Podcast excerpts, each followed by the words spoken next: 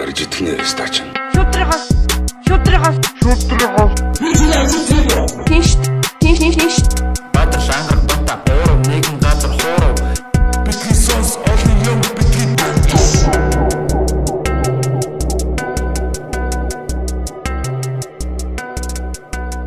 за сайн байцгаана уу? Petitions podcast-ийн 14 дахь дугаар яг одоо эхэлж байна. Манай өнөөдрийн зочноор бас манай сонсогчдын нэлээд хүссэн хүлээсэн зочин ирээд байна. Ингээд манай өнөөдрийн зочин бол UB Comedy Club-ийн comedian. За бид бүхний бас найз нөхөр Идэр од хүрэлцэн ирсэн байна. За юу бацханда залуусаа юу анда Идрээ. За юу бацгаанда өгтөө. Амар овч ирээдтэй. бүх юм эсрэгээр байдаг. Аа. Энд арил их. Сүүлийн сониа чи юу бацхан? Pray for дүлгөөн гэдэг бас хаштаг нэлээд явж те сошиал медиагаар. Энэ Сүүлийн нэг өдөр битүү явчлаа шүү дээ. Тийм ээ. Одоо зөвөр юу ч бичсэн pray for дүлгөөн, pray for дүлгөөн. Тийм. Би одоо маргашийн подкастт идрээ оролцох гэж байна. Тэгээд асуух зүйл байвал асуугаарай гэж пост хийсэн байхгүй. Гэсэн чинь хамгийн дээдлэх тэр нь за би яг асуултын сайн санахгүй байна. Цаг ашиглалтын тухай асуувал яаж ийм энэ гэсэн дараагийнх нь pray for дүлгөөн, pray for дүлгөөн, pray for дүлгөөн. Тэр нь л тиймэрхүү байдалтай байна. Тийм манай энэ сошиалын юу энэ аян бол айгүй хүчтэй явж байна л да тий хүмүүс тэгээд аа яг аа, юугаа бас хандваас өргөөсөө тий зөвхөн комментээр зогсохгүй гэж уриалмаар байна. Манай Фаругийнхан бүгдээрээ аа ягаад баг хамт олноор танд өгж байгаа. Nice. Вау. За тийм манай гэр бүлийн зүгээс ч гэсэн тий өгөөд байгаа. зүгээр комент бичих биш яг яг юм хийгээсэ тий. Тий. Тий яг юм хийгээд тэгээ тэрүүгээрээ аа яг тусуулаа тий. Тэгээ би ихтэй яг зүгээр яг энэ бол зүгээр жоок шүү заяа манайхаа бити хүндэр хүлээж аваарай. Дүлгөө ингээд сайжраасаа гэж би хүсэж байгаа. Тэгээ дү- дүлгөө үнэхээр сайжраад ингээд те Монголдо ирэх юм бол цаач нэг NBA мэд орж тоглохгүй л бол те амар монголчуудад өртөө юм шиг болчлаа л та бас те. Тий. 100 мянгаар л энэтэй пост хийж юм шиг шүү дээ. Тийм тэрэн дээр гоё яг нэгдээд нэгдэж гин гэж а, хараад байгаа. За тэгээд а, хүмүүс бол pray for дүлгөөнөөс яг өндөө бас залхаж байгаа хөө. Тийм бүгдээрээ сайн сайхныг хүсэж байгаа. Тэгээд хэдүүлээ өнөөдөр идрийг урьж авчирсан байна. Тэгээд энэ зуны сайхан дэлгэр цаг те. Ойрд одоо сонь сайхан юу байна хуваалцаач бидэнтэй. За Idris special гээд цоошин шоу хийлээ. Fresh Special night. биш Fresh night гээд яг special гэсэн үг л дээ. Fresh night гэдэг нь ямар учиртай юм гэхээр яг fresh-ээр нь шахсан juice лугаа адил бүх joke-ууд нь цоошин Мгм. тийм байгаа. За тэгвэл бүгдээрээ хамт pray for дүлгөн шүү. Ямар ч үсэн. Аа тэгээд энэ шоуга 3 удаа тайзнаа тавилаа. Тэгээд яг уу комедиан хүний хувьд fresh joke-ыг бас хитрхи олон ингээд тайзан дээр ярьчихаар өөрийнхөө өөрөө өөрийнхөө joke-ноос үүдээд бас нэг юм эмоц жоохон гарч явчаад идэг тал байдаг Аа. учраас 3 удаа хийгээд шууд хаачлаа. Аа үзэгчдийн хүсэлтээр гээд дахиад цаашаа яваал ингээл сумжруулаад байхыг хүсэхгүй байгаа.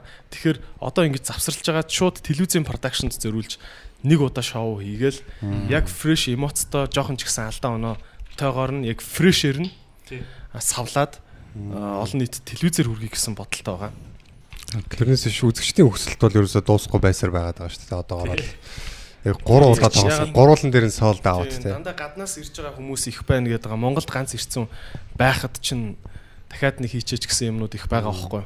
Тэгээ 100 болохоор чи ерөөхдөө миний би буруу сонсоогүй бол баг 200-аад мянган монголчууд гадаад амьдард юм биш үү? Тэр чинь 100 тэрнээс ч баг их байгаа тий. тий 200 бол easy те. Тэгээд тэгэхэр чи одоо хэдэн мянган монгол хүн 100 ирж байгаа билээ те. Тэгээ 3 сард нь хуугаа зүгээр тоо бодоод үзэхэд л UB comedy-гоор ороод гарах хүмүүсийн тоо бол хэдэн мянгаар ирж байгаа байхгүй. Тий. Дор хаяж 3 4 мянгаар аа гэтэл comedy club-ийн заал чинь 200 хүний багтаамжтай байхгүй. Тий. Тэгэхээр эрэлт бол үнэхээр их байгаа. Тэгэхээр эрэлт бол байгаа нь бол тодорхой байна. Гэхдээ яг тийм гоё контент шууд фреш өргөн дэлгэр хүргэе гэсэн бодолтой байна. Би тэгээд а, идрийг бол яг тэгээ сая 2 сар те циркэд идрээс спешиал те тусгай юм яг одоо өөрийн гоцлон тоглолт те ганцаарчилсан юм би даасан тоглолтыг хийсэн. Тэгээ тэрний өмнө 4 сарын өмнө ихтлгүүрээ хажууд бит хоёр гэрлүүгээ цог алхдаг л та. Тэгээд а, Хөршүүдэлтэй. тийм тэгээд явж байхдаа мань хөө хэлсэн байхгүй би ингээ спешиал шоугаа хийнэ. Хиймэр том ингээ газар те. Мань хийлээ гэж бодгсон. Тэгээд 4 сарын дотор ингээд цаг 30 минутын материал ингээд цоо шинээр гаргаад би л ингээд тэгж чадахгүй байхгүй. Яг тэгэхээр яг мань үний одоо энэ юу бол амар байна л та. Ингээд гаргаж байгаа. Тэгээ сая бас юугаа спешиал хийчээд араас нь дахиад fresh night гэдэг ингээд дахиад цагийн юм гаргаад ирж байгаа байхгүй тий. Тэгэхээр бас айгүй тийм яаж тэгж юмыг анзаараад байна. Тэрнээсээ бас ингээд шинэ материал яаж чинь яг надад үлгсэн. Тэрнээсээ бас тий Тэр бол сонирхол яг арга барилгын онцлог болоо гэж бодож байна л Тийм. да лидерийг. ер нь комеди хүн яг гэж Яг хоо мэдээж амар олон жилийн турш ингээ анзаараад бодоод явж исэн мөртлөө яаж тэрийг ингээ фаны болгож чадахгүй байсан юмнууд байгаа шүү дээ. Тим юм дээр яг сууж байгаа фаны болгочих жоохгүй. Одоо жишээ нь чиний өсвөл жишээ нь яг фаны байж болох байхгүй яг ингээд тэгээ өөрийнхөө өндрийг нэг 4 см нэмсэн байна. тий Айл дээр модонд ороод дууссан Angry Bird-ийн үстэй адилхан байна. Цанц чинь яг юм Angry Bird чиг улаан шамаг бараг ингээд чавхан дээр ингүүл бараг Angry Bird юм шүү. Ч юм уу те. Йоо. Тэгээ одоо жишээ нь гів гинтхэн ингээд яг нэг юмыг яаж фаны болохгүй гэдэг чинь өөрөө айгүйх ингээд сууж бодоход бас болдог зүйл аахгүй. тий Тийм тэгээ зур болгох нь л айгүй чухал байгаа юм л та. А тэгээ саяны энэ fresh night гэдэг контент яг цаг 40 минутын контент. Гэхдээ яг телевиз дээр ингээд танагтаад яг гоё хэсэг нь очихороо нэг цагийн контент очих бах. Тэгээ ер нь бол заалны наастар бол яг зургтын дэлгэцэн дээр гараад ирэхээр нэг за ер нь 50% гэхэд буруудахгүй те 50 унж очдөг штэ те. камерын дээр ер нь яг тийм тийм шүү дээ. Тийм. Камерын дээр хүн ч гэсэн нэг 5 5 кг таргалж харагддаг шүү дээ. Тийм. Тэр шиг чи яг камер дээр байх юм бол яг бүр Angry Bird шиг харагдах бас боломж байгаа. Бро. Тэгэхээр тэндээ ч л яг гоё жок шахна шүү дээ тий. Тий, тий хэдүүлээ аа I don't know. Мгм. Яг суугаад бичсэн л тэр юм болов. Тийм. Тэгээ мэдээж бас яг яг үннийг хэлээ те. Хүнийг бас айгүйх мотивацжуулдаг юм бол санхүү штэ. Яг үнэн. Тэ сая одоо өчигдөр гэхэд надаа миний сүүлийн шоуны одоо орлого ингээд хуваагдаад татврын дараах ингээд а, оролцсон хүмүүстэй хуваасны дараах яг миний хувийг ингээд бата над руу шилжүүлж байгаа байхгүй. Nice те. Тэр чинь бас амар урам өгнө штэ. Мгм. Тэгээд яг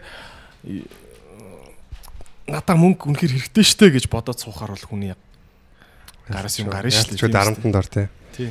Тий, тэгээд аа, Гэтэ яг тийм яг тэгээд гол нь мөнгө мөнгөний төлөө аа мөнгөний төлөө гэх юм. Юу гэдэг яг тэрийг яг юу юу байдлаар ямар байдлаар олж जैन те Тэр яг гоё контент гаргаж जैन Sorry, те my bro. бүтээл гаргаж जैन. гэж тийм. Тиймэрхүү байдлаар Манай гаргаж подкаст जैन гэдэг бол бас гоё л да. Комеди бол их сайхан тийм цагаан одоо те цагаан урдлаг. Тэг ком- юмыг бас сайхан цайруулдаг, харыг цайруулдаг тийм урлаг байгаа. За тэгээд а, комедид бол анх 2014 онд те а 9 сард бол яг идрээтэй танилцж исэн. Манай нэг ажиллаа тараад явж байгаад яг бейсментийн гадаад нэг комедигээ битцсэн бахаар нь ороод харсан гэж байгаа. Тийм. Тэгээд тэр үеэс хойш ингээл Болоогүй 5 5k таксташ нэг шар хэрэг өнгөө. а тийм болцсон байлаа лээ. Тийм байлуу мэдгүй. Тэгж санагдах юм. Идрий чи ерөөсөө зүгээр анхны ирсэн хоёр хүнийх нь нэг үстэй тий. Дэги идрий хоёр ирсэн юм өстэй. Тэрний өмнө яг манай найзууд эднэр гарч ярьдаг л байсан л та. Тэгтээ яг ингээд Одоо яг үлдснээс гэж яг карьер болгоогүй. Анхны сэтгэл зүрэг хараад орж ирээд яг вау юу гэж яг юу бодоо? Яа тэгэхээр би бата бата ч 14 онд комедиг явуулсан. Би 12 онд нь English comedy хийдэг Эрдмэ гэд манай найз байгаа. Доос л гадаад дотоод их олон сургууль, бүр дөрвөн сургуулийн дипломтой За. шүү дээ. Вау. Эрдмэ хэд хоёр бүр батаг хийж эхлэхээс 2 жилийн өмнө хамт комеди хийгээд дабл бишээ нөгөө барбик Монгол Монгол барбикугийн доотлолт те. Юуны Детройт доо. Тийм Детройтэд яриа суужсэн сандаг байхгүй. Тэгээ тайз маяз яаж хийх үгээд хүн чинь ингэдэм дээ ингээд зур гараад дүүвэт гэд хийгээд болгочих юмыг гэд анханаас амар юм хийх гээд ингээд бодоо бид хоёр тэгээ худлаа болцсон байхгүй. Тэгээ тайз майз нэгс нүсрийн бодцсон. Тэгээ батаг ингээ орж ирээ харсан чинь зүгээр just do it. болгоцсон байдаг нац те. What? Зүгээр л нэг даваа авчир үлгөө хоёр гэрэл зооцсон. Давааных нь арталт нь ингээ дижегийн юм нэг юм төхөөрөмж Бүүд тавьсан. харагдаад. Тэгээ би бол хараа вау ингээл болгочих байсан юм би 2 жил ярьсан байж гэж бодсон аахгүй. Тийм тэгээ тэгээ яг хуу нэг онцлог нь Бата монголоор комеди хийжсэн яг хуу би анханаас англи юм бодоцсон аахгүй. Бас тэр нь шал буруу утсан л байсан билээ л дээ. Тэгээ монгол хэл дээр болгоцсон бас кул те. Тэгвэл одоо яг Монголын комедигийн анхдагч нар сууж байгаа юм шүү дээ. За яг энэ нөгөө нэг энэ уушийн газар хийдэг те яг хийдэг энэ тогтмол хийдэг болсон нь бол анх. Тэгээ анх нөгөө бүр хийж эхлэхээс өмнө 2000 хэдэн онд үлээ 9 мэс 8 оны үед бас нөгөө Астро гэдэг нэг дуучин байдаг шүү дээ. Тийм. Тийм, ер нь баг хүмүүс мэдэхгүй дээ. Гэхдээ Астро гэдэг дуучин байдаг байсан. Тэр тэгээд Боки юу лүү дээ. Тэр хэд бас нэг ингээ pub comedy хийх гэж үзчихсэн гэсэн. Яг хийж. Гэхдээ хамгийн том алдаа нь тэд нар тайз байхгүй, микрофон байхгүй, зөвхөн pub сууж байгаа хүмүүсийн дунд зүгээр ингээ яриад. Тэгээд тэгээд нэг зүгээр яг нэг аа, 5 6 оны үед илүү бас нэг юм Тэгтээ бас яагаад гэдэг чинь яруу найрагч ах нар чинь бас юм хошин яруу найраг тий, маягаар аман шайдсан дээр юм шог маягаар ярьдэн шүү дээ бас. тийм тийм. оромгон хуучны тийм бичлэг байдаг шүү дээ. Дээр үед чинь бас хурим зугаацуулдаг тийм хүмүүс байсан гэж байгаа байхгүй. Монголд бүр манжийн дарлалын үед ч байсан. Тэрнээс өмнө ч байсан. комедианууд л Ер нь бол тухайн үеийн комедианууд тахгүй. Ноён ноёны гэр мэрт найр болж ангууд ороод нэг хуур муур тоглож чаддгүй, дуул чаддгүй. аха. Гэтэ нэг Яг нутгийнхаа нэг нутгийнхаа нэг нэртэй баа гэ. Аа. Тэр тэр хавьдаа угаасаа фаныгаар алдартай гарууд байсан гэж байгаа юм. Тэгэл найр хисэл явж идэг. Тэгэл айраг майраг угаал тэнд байсан гаруудыг рөөстэлдэг. Одоохоор рөөстэлж байгаа байхгүй одооныхоор. Тий. Ороод нөгөө ноён моёнуудыг ингээ цаагаараа хийдэг. Аха. Тэ за таны эн чи яах втэ энэ юм бор юм юугаач мэдхвтэ энэ тэр гингүүтээ цаагуур амар юм ярьдаг те. Аа. Манай өвөг дээдс яг наачин байсан гэж байгаа юм. Амар тийм алдартай өрүүлж байсан гэж байгаа байхгүй. Тэгээд манжийн хаан хаан бүр ингэж урьж өөрийгөө өрөөлсөн гэж байгаа. Тэгээд одоо өвөг дээдсийг. Вау. Тэгсэн чинь тэр хүн ингээд манжийн хааныг хараалаар өрөөснөөс нь болоод морин дээр нь ингэж биеийг хөдлөхгүй болгож уяад морин ингээд зүгээр толгой нь хөдлөөд өвс идэж усуух боломжтойгоор уяад тэгээ хоёр цэргээр ингээд мануулаад явсан чинь нөгөө морин нутгийнхаа зүгрөө явж байгаад ховдын тэр ямар уулан дээр гэлээ нэг уулан дээр өгчж үхээд бишээ морин иш хүн үхээд тэгээ тэр уулын одоо тэр хонхорыг манай тэр өвөг дээдсийн нэрээр баяртын хонхор гэж нэрлэдэг гэсэн. Тэгээ одоо тийм тэрнээс хойш ингээ манай өвөг дээд одоо тэр одоо өвөг дээдсийн бүгд нүгэд говь алтаараа нүүсэн тэндээс агаад. Тийм тэгэхээр манай бас комедианы цосоос байсан байгаа. Хараал хараад юрөөсөн гэсэн үг. Тийм одоо яг Хараалаар хийхдээ баг цаагаараа рөөстлээд байсан л гэсэн үг байхгүй одоо бодохоор. Тэгэхээр бас Яа төлцсөн юм бэ те. Хааныг бас тэгэж болохгүй л дээ. тэгээд хамаагүй толгойг л болсон байгаа юм л та. Shit. Тэгэхээр тэр энэ бид нар бол нэг шинэ юм зохиоцсон бол биш байхгүй тий. Зүгээр ямар ч үед ямар ч хамт олон дунд ийм одоо юу гэдгийг хөгжилтэй нэг фаны ах байдаг үст. тий байр болгонд л нэг хүн байдаг шүү дээ. Тэгэхээр энэ бол нэг тийм шинэ юу биш тий. Яг YouTube, Facebook хөгжсөн үед ингэсэн жоохон азтай л таарчгүй те. Тий яг сошиал медиагийн яг энэ эрүү үед бол Facebook бол нэр үнэхээр том юу үзүүлсэн. Одоо бидэрт бол хөшөөрөг болсон. Гэтэ яг нөгөө шинжлэх ухааныг одоо сэтгэл судлалыг бол жишээ нь одоо ингээд хэдэн мянган жилийн өмнөөс тооцдог байхгүй одоо албан ёсоор биш философоос эхлээл да. Тэнгүүд яг 1890-ийн онд үлээ яг нөгөө нэг албан ёсны лаборатори энэ төр байгуулагдаад тэндээс яг жинхэнэ түүхэн ихэлсэн гэж үздэг шиг одоо яг батаа шууд яг тайцтай болгоод тэгснээс ихэлсэн гэж одоо бас үзэж болох байхаа гэж бодож чинь би бол. Яг stand up гэдэг нэр томьёогоороо Монголд бол тийм. нэр томьёогоороо а, баруунд яг хөвшсөн тэр форматаараа хөгжсөн нь бол UB comedy бас эхэлж байгаа байхгүй тийм. Тийм. За за. Бас баяр хүргэе. Сайхан байна. Гөө яах. Тэгээ түрүүний эдрийг нөгөө нэг тэр маш богино хугацаанд олон жок бичдэг талаар ярмаар байна л да бас яг эдрий бол миний мэдхээр бол айгүй хурдан сэтгэдэг айгүй лаг сэтгэдэг залуу аа тэрнээс гадна гэтээ яг эдрий шиг яг тийм амар IQ өндөртэй биш ч юм уу те илүү хурдан сэтгэдэг биш байсан ч гэсэн одоо яг эдригийн ашиглаж байгаа арга техникийг ашиглаад хүмүүс одоо тий комеди бусад комедиуд маш олон маш бага хугацаанд маш их жок бичих боломжтой болов гэж бодож байна тэр талаасаа жоохон Очтой шүү дээ. Аа За тэгтээ ялчгүй нэг юу бол байгаа байгаа гэж боддгий шүү. даваа тал Яг үннээ хилээчээ гэх юм бол яг нэг тийм байгалийн хөвгтөл жоохон байх хэрэгтэй. Тэр нь ягаад чинь зүгээр нэг хүн өөрөө нэг жоохон ярьж байгаа темп нь фаны ч юм уу те. Нэг хүнд ингээ хурж байгаа нэг царайны хувирлал нь цаанаас нэг байгалийн темпер темперамент абзац юу ч гэдэг те. Тэр нэг те нэг урлагийн өгнөд байдаг үстэй. Тэр юм нь жоохон юм цаанаасаа зөгцөөд ингээд хөгжөөд суудсан. Тийм юмн дээр нь зөв контентууд ороод ирэнгүүт нийлээд айгу гоё ингээд хүрхэхэд айгу амархан болчихж байгаа байхгүй те. Тийм үстэй. Тэрнээс шиг яаж ч удаа амар хүлдүү юм сериосны царайтай яж лаг гинэдтэй юм гэдэг бол бас хүрхгүй шүү дээ. Тэ? Жохон цаанаасаа нэг юм хайнг энтер хүмүүс чинь бас зүгээр сериосны ярьж байгаа мөртлөө минут үргээд идэг шүү дээ. тий Ямиг нэг жоохон яжтай хилчдэг те. Тэ? Эсвэл нэг хүний нэг зүгээр амны нэг юм жоохон дали мэли нэг ингэж ярьдаг лээ өгшөө нэг юм те нэг шүднийх нь байхгүй нэг юм тийм бистэй өгшөө энэ гэж тий. Иймэрхүү юмнууд нүртэл инээдтэй болоод идэв шүү дээ. Яг хүний характер тий. Характер бол жоохон байх хэрэгтэй. А тэр нь бол гэхдээ миний бодлоор нэг максимум 5 минут 5 хувь л ах. Тий. А яг нэг 80 80 гаруй хувь нь бол 100% яг зохиол шүү дээ. А зохиол яаж инээдтэй болж ийн гэхээр угаасаа энийг л универсалны хууль гэж байдаг бол хүн бүхний мэддэг юм л бүх хүнийг инээлгэнэ. Тэгэхээр бид бүгд юу мэддэг вүлээ гэдгийг ярина. Ойлгомжтой. Хоёрт нь хүний зүгээр жирийн гэж бодож исэн юмыг нөгөө талаас нь яаж гаргаж ирж ярих вэ гэх гэхээр тэр бас инээдтэй байж үнс. А дээрэс нь жижиг сажиг техникүүд гэвэл үгнүүдээр тоглож байгаа. Одоо жишээ нь жишээ нь гандан дээр ашигладаг сүслэх одоо шүншиглэх гэдэг үгнүүдийг бид нар айгүйх ялаа штэ ашиглалаа штэ сүүлийн тийм үстэй. Тий. Одоо нэг юу л 10 нь энтер гэл нэгүүд байгаа штэ. Тийм үгнүүдийг амар шал дали бүр ингээд найт клубын амьдралтай холбож ярингууд үгний гой тоглолт болж байгаа байхгүй. Чи ингээд нөө одоо юу гэдэг би чааван гэж боддог байхгүй нэг ингээд гэс гүйлгээ ухааг хурдтай. Богино хугацаанд ингээд олон юм згсгэх гүйлгэж боддог. Зарим хүмүүс ч уусаа харахад ингээд ойлгож магар удаан гүйлгэж боддог хүмүүс гээд байдаг шин. Тэгээ энийг ер нь яг хөгжүүлэхэд яг ер нь чамд яг одоо чиний айгу хөгжсөн байгаа байхгүй миний бодлоор бол. Тэнгууд яг чи энэ яг юу нөлөөлөв гэж би бодож байгаа байхгүй. Би гүйлгээ ухаанаа хурдан ингээд одоо залуучууд ч юм ингээд хөгжүүлэх юм бол энэ хамгийн одоо чухал нөлөөлж болох юм? Гүүх юу байж болох вэ? Сайн гүүх Гүүсэн хэрэгтэй. гүйл гэж туулгаж. Хурдан хугацаанд өмүүдийг газ газ газ ингээд харьцуул тэгэл Тэр яг бол- мэдэрнэ гэсэн үг л дээ баг те. Одоо чамд нэг юм инээдтэй санагдаад 5 минутын дараа тэр минуттай санагдгаа болж болно шүү дээ. тий. Тэгэхэд би чинь яг тэр мөчийг мэдрээд газ дээр нь нэмж инээдтэй юм хэлээд газ мэдэрч бүр нэмж юм хэл- хэлхийг хэлж байгаа болов те. А тэгэд яг нэг хурдан мэдээллийг процесслохын хувьд бол юм байгаа шүү дээ. Компьютер сайенс сонирхдаг хүмүүс байвал нөгөө хиймэл оюун ухаан юмыг яаж сурдаг вэ гэхээр компьютер руу уушаа ингээд боловсруулагдсан асар их мэдээлэл дотор нь дата болгоод өгчөж байгаа байхгүй.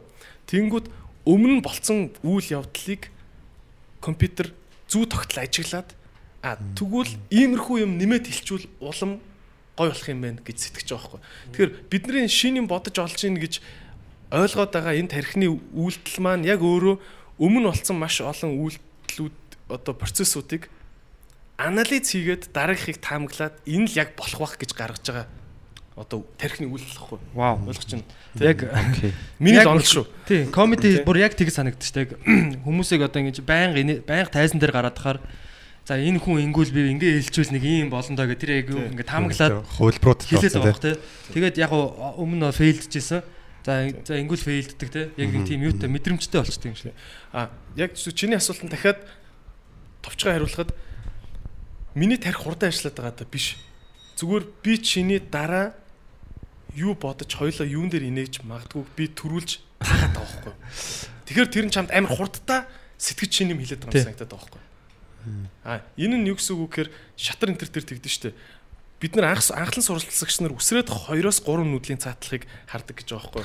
А нэлээд удаан ингэсэн мастер тоглогч нар 7 нүдлийн цаатлыг хардаг. Тэр чинь бүр яг үнэн. Тэгэд бүр 10 хэдэн нүдлийн цаатлагч хардаг гэж байгаа байхгүй. Тэр Каспаровын нэг онлайн хичээлийн зүгээр реклам нь үүдэн штэ. Тий.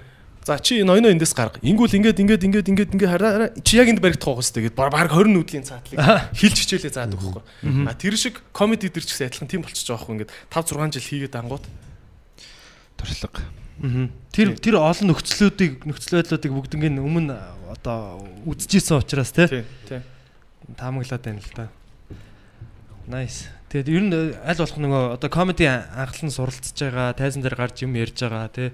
Тийм хүмүүс бол ер нь яг тэр Америкийн мундаг комедианууд бол ерөөсөө л тайзан дээр л гараад бай. Stage time, stage time. Гараад бай. Бүх нөхцөл байдалд орж үз тий. Хүн дундаас нь аа бойл мойл тэрийг бид нар яг тэгж бойл гэж хэлэхэд бид нар юу гэж хэлэх тэр олон хувилбарууд бидэрт байж байгаа хэрэгтэй А, Амьдрал дээр бас адилхан шүү. Амьдрал чинь өөрөө бас амар их комедигийн гол сэдв одоо уур биднийхаар бол уурхай гэх юм бол тий жинхэнэ тэр уурхайн талбай чинь өөр амьдрал байгаа хөөх. Тэгэхээр амар олон өөр өөр ситуацид хүн зүгээр явж орж явах хэрэгтэй юм шиг байна. Нэг л хэрэг тос. хүрээлэлтэй байгаа таахгүй. Яг удаан байцсан юмнаас бол юм анзаарахгүй шүү дээ хүн яг нэг айлд орохоор яг нэг юм энийн засчмар ч юм уу гэх нэг тийм харагдаг нэг өөрийнхөө гэрийн тийм нэг анзаарахгүй болсон байдаг те тэр шиг бас өөр орчинд харж байна. Орчноо их солих хэрэгтэй байна. Сая идрээ а, Москва явсан тий. Саяхан Москва 2-7 хоногийн өмнө лөө. Тэ. Хэд он? 5 нэг өмнө 94 Аа. 3 4 л чинь. За, Москвагаар сонь сайхан юу вэ? Яг одоо хэд дахь удаага очиж байгаа вэ? Аа Москват яг Альбиусар 3 дахь очиж гин Москват энэ жил бол бүр 2 дахь очичлоо. Москвад маш их хайртай болж байна. Москват үнэхээр гоё. Яг юу н Юм байна. татж байна яг. Аа за мэдээж тэр авгаа Орос их орны амар зөвлөлтөөр гарчлаа. Авгаа их Орос орны соёл гэдэг үнэхээр басаж болшгүй юм байна.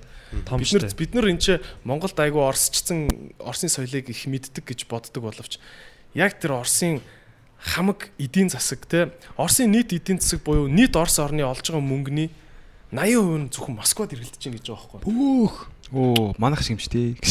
Тийм. Баг Москвач юусэн Орос байгаа байхгүй. Бүх баялаг тэнд эргэлдэж байна. international International тэгээд анханасаа анханасаа тийм байсаар ч ирсэн. Бүр дээр үеэс одоо баг татар Монголын үеэс хойш баг тийм байсан юм шиг. Тэр үеэс. Тэгэхээр тэр нөгөө барилгын хаан маань бүх юмд нь соёлын шингэцэн тэгэд Орос хүмүүс хамгийн гол нь энэ энэ том дээр үеийн соёлыг асар их хайрлж хүмүүжиж өсдөм байна. Метроныхоо ингээд зүгээр нэг юм э, обжуурны хэгийн хүртэл ингээд 2 3 ингээд ах их чи ингээд шатаар авираад ингээд жижигхэн хэгийн хүртэл ингээд э, сойдсдаж баг арчиж байгаа байхгүй. Вау. Тэгэд ингээд нөөдөл нь хуучирсан юм тий гэрлийн бүрхүүл хуучирсан юм юмны хээтэй хүрээ тий бялта энэ төр нь унж марах га тэр нь бүр ингээд яаж иж байгаа л хуучнаар нь байлгаал цэвэрлэл. Маш их ач холбогдол өгдөм билээ. Соёлдоо. Тэгэд зөвхөн энэ барилга архитектурын соёл биш. Ерөөсө хоол унд бие биентэйгээ харьцаж байгаа тэр Орс үгнүүдээ ашиглаж хоорондоо жоок хийж ярьж байгаа тий. Тэг манай ойлог бүр амар хийсэн гэсэн. Нэг Орс зүгээр нэг юм гудамжны ах зөө. Нэг нэг амар турхаа найзтайгаа манай ойлог чи жоон жинтэй шүү дээ. Амар турхаа найзтайгаа тэр ахтай юм ярьж таарсан юм л та. Тэгснэ Орсч юм өөрөөсөө амар тийм саркастик хүмүүс байхгүй ялаа. Тэгээд тэгснэ оо бит хоёр Монголоос ирсэн. Манай энэ найз өнөөдөр онгоцноос буусан гэсэн чинь. Яасан чи болохоор тийг алхаж ирсэн юм уу? Муухай те. Тэгтээ тэгтээ л ах зүгээр өнгөрөхгүй байхгүй. Йоо. хийгээд авч байгаа байхгүй. Хийгээл авч байгаа байхгүй. Энэ өөрөө соёл ахгүй. Вау. Тэ. Америк ч гэсэн ялгаагүй. Америк тийм соёл үүдэж штэ. Хүнтэй юм ярьж байгаа бол гурван өгүүлбэр тутмынхаа нэгэнд нь алиал. Тэгвэл таярын яриа эрүүл биш вэ гэж үздэг байхгүй. Бид нар бол ингээ хоорондоо 10 20 өгүүлбэр солилцоод байгаа мөртлөө би энийгээ инээлгэх инээлгэх гэсэн орлого огт хийдэггүй байхгүй. Хичээл зүтгэл гаргахгүй Тэг тий. ягаад ингээ энэ харилцааг гоё ингээд цэцэглүүлж илүү гоё тийм гоё харилцаа болохын төлөө ягаад толгоогоо жоохон илүү ажилуулад нэг нэг нэгээ инээлэх гэж оролдохгүй байгаа гэдэг чинь жоохон харамсалтай байгаа байхгүй. А тий Оросд бол яг тэр нь байд юм лээ. Хаан ч явсан ямар ч ингээ кастинг хүнтэй ярьсан муухай ааштай юм шиг мөртлөө яг ингээ дараа нь юу ч үгээ бодонгууд жоохон алилцсан мó. Жижигхэн юм дээр нэг юм. дараа тий Тэгээ Оросод Тэр ер нь тэр бичгийн соёл, хэл ярианы соёлоо бол аа маш бүр ингэж бүр дээдэлж явдаг. Одоо энэ Алекс Тэгтээ юу шүү? Пушкин одоо юу гэдэг юм мундаг мундаг одоо чинь Тийм, Пушкин, одоо энэ бичиг уран зохиолын бүр маш том юм юутай, суйртай орно. орон баггүй. Тийм маш их ном уншдаг. Тэгтээ юу? Аа соёлтой орн гэхээр л үг хэлээрээ ингээл яг л зөв өстөө хамт гарч борголоо уух уу энэ төр гэж ярих гэсэн биш шүү дээ. Биш шүү дээ. Тэд нэр амар ингэж гадаад үгээ оролцуулна, хэлээрээ тоглоно, үгээр тоглож ярина, албаар дүрмэн мөрмөө алдаатай ингэж тоглож ярина. Тэгтээ яг альбныхаа цаасыг бол сайн чанартай, альбныхаа бичдэг, амьдралын ярианд тустай. Ну ми фотка юм, юм парку юм өдр гэл Тийм. Англи өгнүүдийг ингээд Яг гэдэг нь мэддэхгүй тий. Recommend do it энэ төр гэж бүр ингэж бүр үг болгоцсон тий. рекомендац. Гэтэ англи орос өгнүүд зөндөө англи өгнүүд орос хэлэнд бас байдаг л та. Тийм. Ер нь тэгээд Москвагаас тэгээд гоё шин шин а, яг тэр нөө эдрэгийн спешиал дээр а, хойшоогоо Орос руу юугаар богоноор явж Тийм. тэр тэ Монгол ах ахтай нэг хамт ингээд богонд явсан. Нэр нь нэр нь юм билээ. Дотог л. Тэгэхээр тэр болгоо ингээл хүнд яг гоё юу гэж байгаа бах те. Одоо ко- комедиан хүнд бол яг тэр болгоо ингээд сэдв. Тийм. Тийм нэр дараагийн биний нэг хэлчихсэн юм гэхээр а ямар ч инээдтэй зүйл дандаа характераар дамжиж хүнд хүрдэг. Аа. Одоо чинь хүзэр өөрөө инээдтэй байж болно. Чи хүзэр яривал хүнийг инээлэхгүй. Хүзрийг тоглож байгаа ахын дүрийг чи бүтээжээж тэр хүзрний тэр тэр тотог гэдэг нэг балиар үг шүү дээ тий. Тэр хүзэр тоглож байхад өөр юу юу илээ. Одоо шиг болно да энэ тий.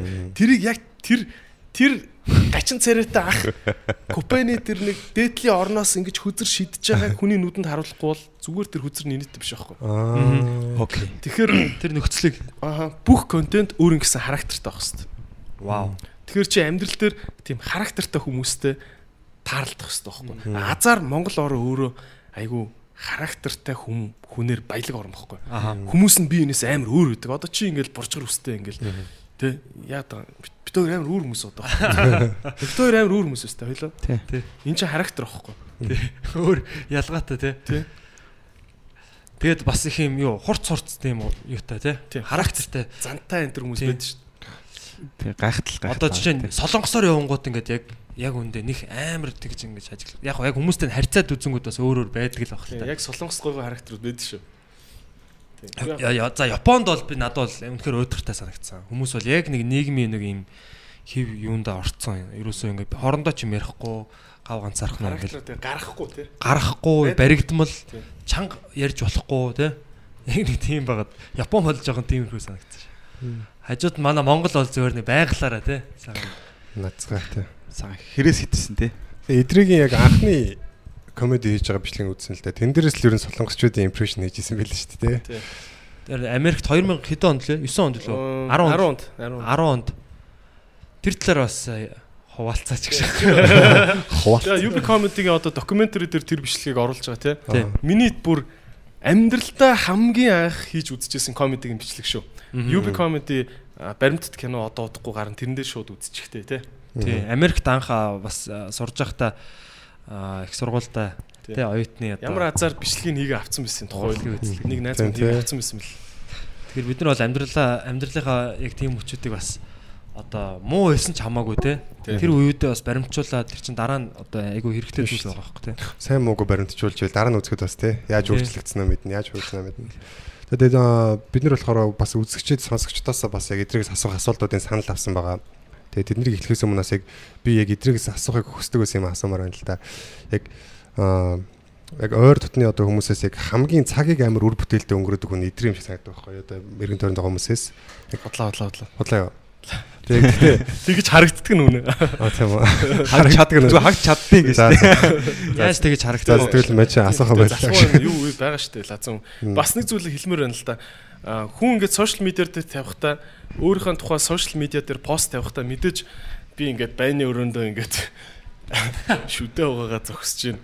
Уцаасаа байныхаа хажууд угаалгын машин дээрээ суугаад 10 минут оролтчлаа. Хинч тэгж бичихгүй шүү дээ. Хүн мэдээж олон нийтийн юм дээр аль болох болж бүтэж байгаа сайхан юм аа л бичиж байгаа. Цаана нь бол болж бүтгүй юм байгаа шүү дээ. Мэдээж хүн болон төгсөж Тийм тий. хүнийг бас ингээд зөвхөн Facebook дээр харагддгаар нь бити бас дүгнэрээ. Тийм үстэй. Аа.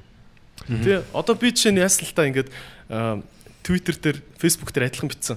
Хор ууж яадгийн найзуудаа энэ төргээ битсэн аахгүй. Тий. Тэгээ уг нь бол яг уу би энийг өөртөө л зориулж тэмдэглэж авч байгаа юм л та. Зайлвал те идрээ иймэрхүү ямиг чи санаж явуул хэрэгтэй шүү гэдэг утгаараа тэгс тэгсэн чинь Twitter дээр өөдөөс нэг гар хариулж авах.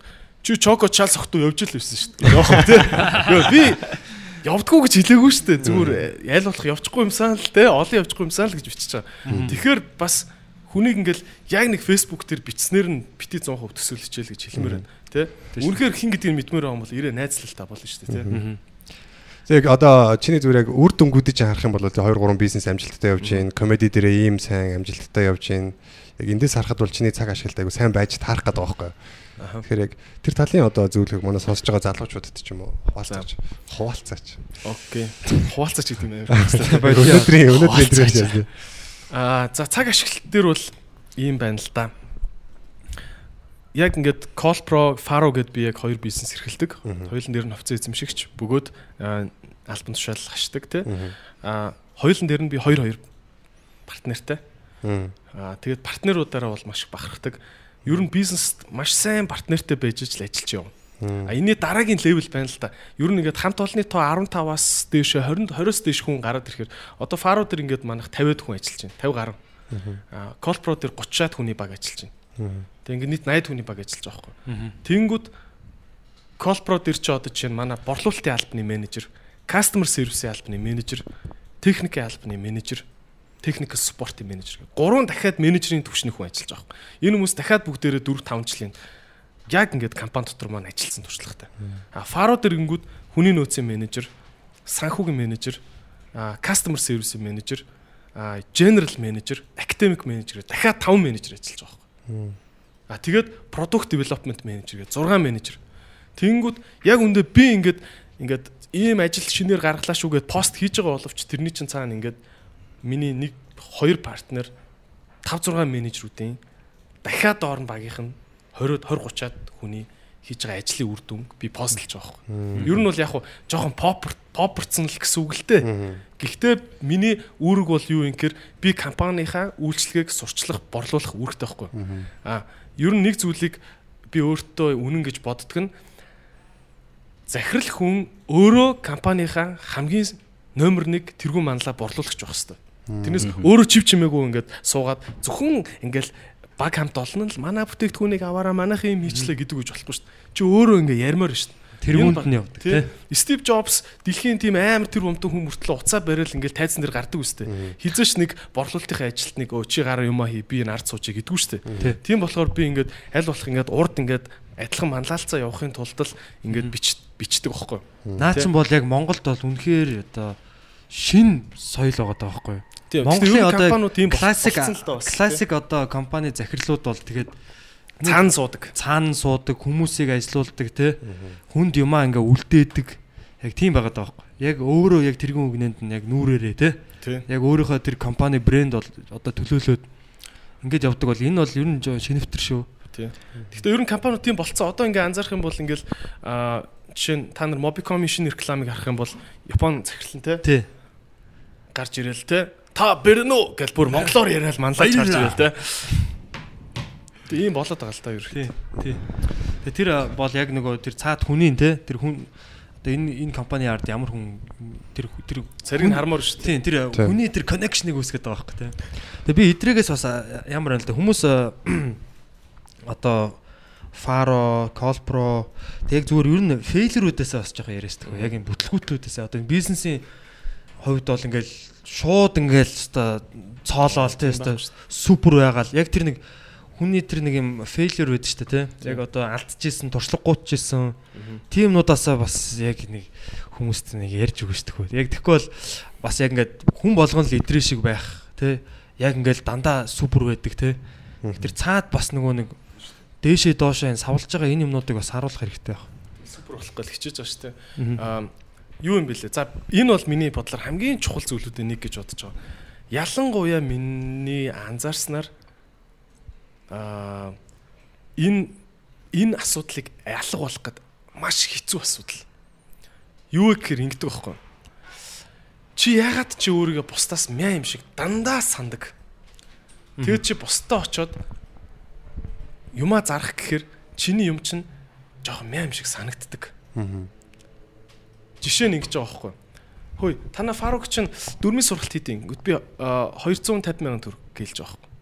Гадуур харангууд бус сургалтын төвийнх магадгүй 220 мянга. Доотлын нэг подволт нэг зааж байгаа их чих 150 мянга бийж болно шүү дээ. Тэнгүүт миний юм жоохон би үнтэй юм хүн зах гэдэг юм шиг бааз. Тэнгүүт тэр хүн чамаас үүдсэж асууж байгаа. Чи жоохон амьдрал амьдрал өгч шүү дээ. Жоохон буулгачаач гэдэг байхгүй. Тэгэхэд чи яг чи нэрэ буулгах хэрэгтэй юм шиг чи ингээд өөрөө өөрийнхөө төвшинг үнийг доошлуулах хэрэгтэй юм шиг санагддаг байхгүй чам цаанаасаа. Тэр мэдрэмж хүзэж алга болтгоо. Тэгэхэд чи тэр мэдрэмжийг даваад гөөгөө ихчээ маах чин та яг суугаад үзэх юм бол тийм биш. Ийм биш. Таны авж байгаа value чинь шал өөр. Бид нар танаас танд англи хэл зарах гээд байгаа ч юм биш. Цаашаа та 2 жил сурах тэр англи хэлийг цаашаа сураад явах тэр дадлыг би танд өгөх гээд байгаа. Тэрнээс биш энэ цаасан дээр байгаа хідэн дүрмийг би танд зарж байгаа юм биш ээ гэж. Англи хэл сурна гэдэг чинь сарын курст яваа сурдаг юм биш. Танд та доор ээж 2 жил алдсах юм.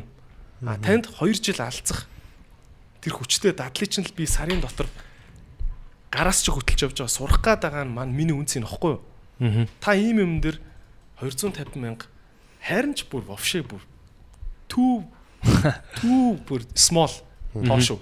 Гэт чи зөрөгтөө ингээд өөрийгөө өөрийгөө ингэж дотроо өөрөө хүлэн зөвшөөрч үнэлэх мэдрэмж хамгийн хэцүү байдаг. Е е е. Нач юмс айгу. Би яг энийг анх би тэгтээ энэ мэдрэмжтэй одоо л байлддаг. Одоо ингээд заримдаа ингээд манай партнерууд хэлдэг байхгүй. Эдрээ чи яагаад ингээ өөрийгөө тутам үнэлээд байгаа. Чи яагаад компани үнэлэхгүй байгаа юм чи. Чиний ард 50 хүн ажиллаад ийм чанартай юм гаргаад ирж явах чи яагаад ингээд зөрөгтэй ингээд үгүй миний баг тийм биш. Миний багийн гараас ийм юм гарсан биш. гэж чи яагаад энэ хүмүүсийг өмгөөлөөд ингээ урд нь ингээд бат бих зогсох ёстой байтал нугараад байгаа гэдэг шүмжлэлийг авдаг байхгүй заримдаа. Зөрөгтэй хэлэлтэй. Наа чи үнэхээр гүд штэ. Яа тийм бэ? Шудрах штэ. Чи яагаад шудрах юм хэлж байгаа юм бэ? Дотроо ингээл ширгнээд ингээд байгаа. Буулгаж муулгачих гал те. Don't do that те. Миний бодлоор яг бизнес хийхэд хамгийн их алддаг юм ин. Тэгээ сүулт нь ингээ бодоод чи бодол та. Үнэхээр чи зөрөгтэй ингээ амнасаа 500 мянга штэ ахаа гэсэн чинь. Оо хамаагүй ах нь 10-ыг авъя. 10-ыг авъя гихч байсан юм билүү? Чи яаж мэдэж байгаа? шүү дээ. чи маш их бизнесийн боломж алдаж байгаа байхгүй тэн дээр. Чи үнэхээр хүн шулаагүй юм бол зөрөгтэй хэлтэй тэгвэл. Тэгвэл яг энэ би би одоо энийг айгүй ингээд хэлэхэд амархан байгаа юм л та. Тэгвэл хүн яг ингээд э, ширээндээ суугаад юм зарж агаад хүний өдөөс харж агаад тэр зөргийг дотроос нь гарах айгүй хэцүүдэг. Зөрг гэх үү юу гэх үү? Тэгэхээр анханасаа идрээд э, тийм одоо зориг туршлага тийм юу бол байгаагүй гэсэн үг. надад маш сул байсан. Маш сул байсан. Манай партнерууд намайг удаа дараалан олон удаа олон борлуулалтын уулзалтанд хамт явсны дараа гарч ирээд хэлдэг үг нь. Идрээ чи яагаад ингэж хүн сөргүүлээ санал тавихад чи яагаад өөрийнхөө саналыг тавихгүй шууд ингэ хоошоо суучих чаа. Come on чи яагаад бүтээгдэхүүнээ дахиад чи нөгөө талаас ингэ зүв ярихгүй байгаа. гэдэг ч юм уу те ийм шүмжил авдаг. би эндээс нэг юм бодлоо л та. Мадгүй одоо юу гэдэг идрээ аа, яг одоогийн имийг авахаас өмнө нэг том шийдвэр гаргасан баг л та. Би өөрийнхөө хамгийн сайн хувилбарыг өөрөө бий болгоно гэд. Тэ. Яг ямар гэдэг харуулна гэд. Тэр эхлэлийн цэг ер нь одоо энэ хоёр компани ч гэдэг юм уу ингээл э, яг хаанс эхэлчихөө. Яг бас нэг би нэг гэж бодчихлаа нураад те. Тэг өөрийгөө ингээд гэдэг жоохон дотоо үнэлээд тэгээ эргээд хамгийн сайн хувилбараа би өөрөө би болж чадна гэд тэр эхлэлийн цэг гэж нэг бас байгаа болож бодчихлаа л да. Хизээ яг энэ бүхнийг өөрчлөх болоо гэд. Мэдээж хүүхд дотор тийм байхгүй шүү дээ. Ямар нэг юм ойлгодог болчоод за одоо л би яг өөрийгөө төгс хувилбарыг бүтээн би ийм компани байгуулна фаро гэдэг ийм эсвэл ингээ те ийм ийм нөлөөтэй ийм нийгэмд ийм болно гэдэг өчин чамаалтаа гаргаж эхлэхэд амар их энерги хэрэг болно шүү дээ. Бүр ингээ хүнээс тэгээд одоо хүртэл нэг ийм асуудал байгаа юм шүү дээ. Тэ уусаа ингээд эдрээ чи ягаад өөрийгөө ингээд ямар гэдгийг ойлгохгүй байгаа юм бэ гэд тэ чи ингээд бүтээгдэхүүнээ ингээд гэд энэ асуудал одоо хүртэл явж байгаа юм шүү дээ. Одоо л Одоо байгаа хүртэл шүү байгаа. Би том юм зардаг болно. Дэсэлтэс тэгсэн баг шиг бодлоо. том юм зардаг болох тусамд би том одоо negotiation гэж ярьж байгаа тийм том 8-аалт 8-аалт зөвшөлтсөл 8 хийх байхгүй юу? Ер нь бол 8 шүү дээ. Энэ iPhone ч гэсэн Tim Cook гэдэг Apple-ийн захирлын хийж байгаа л 8 мөн биз дээ. Тийм. Тэ Интекийн ерөнхийлөгчтэй уулзсан байсан шүү дээ өнгөрсөн жил Tim Cook. Интек Интек 1.4 тэрбум хүнтэй том зах зээлээ би энэ зах зээлийг Apple-д нээж өгье. Танах iPhone-ийнхаа үнийг интгэх зориулаа буулгачих гэсэн байгаа байхгүй. Тэгсэн чинь Tim Cook iPhone өөрөө хаан зарагдахаас үл хамааран value нь хүрэж байгаа үн цэн багтаа энэ юм аа. Тийм болохоор интгэхт очоод буудаг юм гэж байхгүй гэд ерөнхийлөгчт нь тэгж хэлсэн байгаа байхгүй. Эргээ сайд. Тэг яах юм бэ? Үнэхээр чанартай мийц юм чи яах юм? Тийм үстэй. Тэ? Тэгэхээр яг нөгөө настагаж бяр суун гэж монголчууд ярьдаг философи мөн л дөө. Магадгүй iPhone 1-ийг барьж очоод интгэхийн ерөнхийлөгчтэй ярьсан бол буулгач магадгүй байхгүй. Энэ хүн өнөөдөр iPhone 10-ыг гаргацсан үгүй байхгүй. Тийм. Тэр чинь Apple одоо дэлхийн Гүйцэтгээсээ өнгөрцөн аимшигтай сайн яг гүйц гүйц гүйцгцсний дараа өөр юм ярих бах. Одоохондоо нөө багхгүй. Тэгэхээр яг чиний Apple ямар компани блэ те? Тийм чиний нөгөө хэлсэн шиг 0 цэг гэдэг шиг магадгүй яг тэр аа цаашаа тэр өөрт сууж байгаа итгэл нь юм хийхдээ зэрэгцээд улам бэхжих юм болов л гэж бодож байна. Тэ? Тэгэхээр чиний хэлж байгаа 0 цэг чинь миний магадгүй юм хийж эхэлсэн л 0 цэг болов сургуулаа төгссөний дараах те. Аа юу эдрээ нөгөө яагаад Монголд ирэх болсон шалтгаанаас бас яг те яг хэдэн хэдэн он төгслөө? Би 11 он төгссөн. 11 онд. Тий. Ирэх шалтгаан бол амар ойлгомжтой. Аа Канзасын их сургууль. яг ингэсэн байхгүй 11 онд Монгол улс яг би ту- тухайн хоног санаж байна. Яг одоогийн байдлаар Монгол улсын эдийн засгийн өсөлт 6 байна хувьтай байна уу 6 7 хувьтай байгаа. Тэр нь өндөр тоо шүү. Өнгөрсөн онд 3 4 хувь байсан. Тэгэд одоо яг хуу засгийн газар л тэгж мэдээлээд байгаа яг үнэн юм уу бодлоо мэдэхгүй. За боли 5% гэж бодчих зөө. Эдийн засгийн өсөлт энэ жил. 17 онд намайг төгсөж ирэх гэж байхад 11 он. аа биш уучлаарай 10 11 онд эдийн засгийн өсөлт тухайн жил 17% байсан байхгүй. Вау. Тийм. Амар өндөр. Номер 1 юу Тийм өссөн шүү дээ. тэгэхэд хятадын эдийн засаг 10% байсан байхгүй өсөлт нь. Аа. Мангар өндөр өсөлттэй. Тэгэхэд би яг санд илбэгт орж байгаа ерөнхийлөгч байсан. Яг телевизээр ярьжсэнийг сандаг байхгүй. Монгол улс 3 жилийн дараа гэхэд эдийн засгийн өсөлт 30% давна. Дэлхийн тасарсан номер 1 өсөлттэй эдийн засаг болно гэж ярьжсэн баг. Тэгээд тухайн үед мэдээч ёстой уул уурхаан бүүм оюутлага хөрөнгө оруулалт ороод ирсэн. Анхны 8 тэрбум төгрөг орж ирлээ энэ төр гэл доллар орж ирлээ гэл амар юм болол. Ооста зайсангийн зайсан гарчналт дүүрэн 5 талуунаас ахнар болсон юм шүү. Тэгэл бодож байгаа юм чи. За одоо л Монголд очихгүй бол нэг юмнаас хоцрох нь яг 5 жилийн дараа очисон чинь би Америкт нэг ажилтаа багий Америкт Америкийн тим компанид Монгол залуу ажиллажээ гэсэн нэг мэдээ гараад өнгөрнө. Тэгэл ах нар энд ирсэн чинь оо өста бүгдээрээ миллионерүүд болцсон сууж их юм байна. Надад тийм нэг хоцорж байгаа юм шиг мэд- мэдрэмж төрж ирсэн. Тэгэл яг тэр жилд шууд буцаж ирсэн. Яг гэр бүлийн шалтгаан бол мэдээж маш том байсан. Аа тэрнээс илүү том шалтгаан байсан шүү. Аа манай өвөө маань их өндөр настай. Аа тэгээд а, намайг бас их удаан ингээд сургуульд хүлээсэн байсан те. Тэгээ би өөдөрөө бол ирж хамт баймар байсан л та хамгийн гол чухал зүйл нь. Тэгээд тэр бас маш зөв шийдвэр болсон. Тэгээ ирээд өвөө маань их өндөр наслаа. Гэхдээ намайг ирсний дараа хамт байжгаад тэгээ өөдөлсөн. Тэр нь тэр бол ёстой ирсэн хамгийн зөв зүйлээс. За нэг тийм шалтгаантай. А тэгээд хамгийн сонирхолтой нь 92 жил болсон чи эдийн засгийн өсөлт төв 10%-аас доошоо унаад. Тэ Манайха өөрсдөө тэ тэнд дөв дөв дөв гэ унтсан. Уу яг хөө тэгтээ I don't know. Maybe maybe it's яг хөө эдийн засаг унж байгааг яг хувийнхаа бодлыг хилээч гэх юм бол эдийн засаг унсан нь магадгүй зөв зүйл байсан ч гэж боддөө шүү. Яагаад? Яа тэгэхээр намайг яг ингээд Монголд төгсөөд ирсний дараа зүгээр л нийгмийн ажиглалт шүү дээ тий. Цаатлын судалгаа модлогыг мэдгүй нийгмийн ажиглалт нь надаа хүмүүс хитрхийн мөнгийг шүтцэн хүн болгон Монгол улс Катар шиг амьдрна.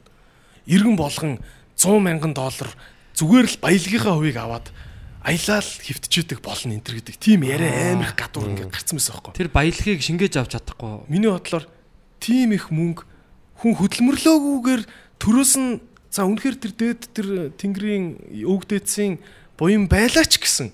Ер нь хүн хөдөлмөрлөөгүйгээр мөнгө кармалууга орж ирнэ. Тэгж ихээрээ орж ирнэ гэж мөрөөдөх болвол нэг ч тийм сайхан мөрөөдөл бол биш байх гэж бодож байна. Тэгээ улс орон даяараа тийм мөрөөдөл яриадсан надад амар жоохон аимшигтай санагдсан. Буруу, буруу. Тий. Хэрвээ биднэрт ингээл зүг зүгээр ингээл 100000 доллар ингээл сар болгон орж ирээд дэдэг болчвол одоо яах ч үсэ. I don't know тий. Тэр бол яагаад Хүний үстэй. байсан тий. Хүний алдан шүү дээ. Аа гэхдээ мэдээж яг хуу суур нийгмийн халамж байх ёстой шүү дээ. Мэдээж үнэхэр хэцүү амьдралтай хүмүүс байгаа шүү дээ. Тэр хүмүүст суур халамж очих ёстой. Аа яг 11 он 12 оны тэр үеийн нийгмийн яриануд бол аа эвгүйс. Жохон хөөсөрцөн биш. Шууд тийм мөнгө аваад. Ер нь зүгээр нөө нэг лотери том том суглаад хожсон хүмүүс өмнөх байснаас илүү ядуу болдог гэж бас буцаад. Тийм байлээ, тийм байлээ. Тэрийг шингээж авч чадахгүй байгаа нь. ер нь материал гинт орж гинт баяжих гидсэн талтай гэдэг чинь. Юу лээ нэрэн талтай. Гинт идэх гидсэн талтай гэдэг чинь Тэр үнэ. чи ингээд унтахаар чи мөнгийг өөрчлөгөө ажиллуулж байна ер нь. Унтчихт Аа. мөнгө чиний төлөө ажиллаж байна уу? Ер нь одоо. За 5 жилийн дараа бол жоохон хэмжээнд yes гэж хэлнэ. Одоо л эдрээ өөр ажиллаж байгаа. Тэгээ одоо бол яг хуу би өөр ажиллах ёстой. Гэхдээ хүссэн үедээ нэг одоо чинь сая би Москва руу 4 хоног амралт амралт авсан те. Нэг 4 5 хоног амарчаад ирэхэд бол тэр хооронд бол yes. А мэдээж жил жил ингээ хаяа авчвал нөө л дөө. Тэр систем ажиллаж байгаа те. Тэр Тийм. бүтц менеж менежмент Тэгээ менежмент бүтэц бол гэдэг- болцсон гэж бодож. Ажиллаж байхад ингээд машин авахгүй, байр авахгүй, мөнгө төгжиж гин гээл тэгэл ер нь тэр үзэл бодлоор яваалцчих ер нь. Мөнгөнд хандж байгаа хандлага чинь бол яг байнгын одоо юу гэдэг байгаа шүү дээ. Мөнгө ашиглаж байгаа тэр худалдаж авч байгаа юмнууд нь эргээд мөнгө байх хэрэгтэй ч уу. Мгм. За окей. Би амьдралдаа нэг удаа машин, хоёр удаа машин худалдаж авч үзсэн. Эхний машин худалдаж авсан нь болохоор энэ амар гоё шүү. Энэ миний санхүүгийн хамгийн том амжилт. Аа би хамгийн анх Volvo E850 гэдэг машин авчихсан. Аа. Дээврэн дээр онгодог юутай, люктэй. Дөрвөлчин төмөр Volvo. Амар бензин иддэг. Аха. Гэхдээ гоё машин, классик. Тэгэд энийг би оюутан бахтаа авч исэн.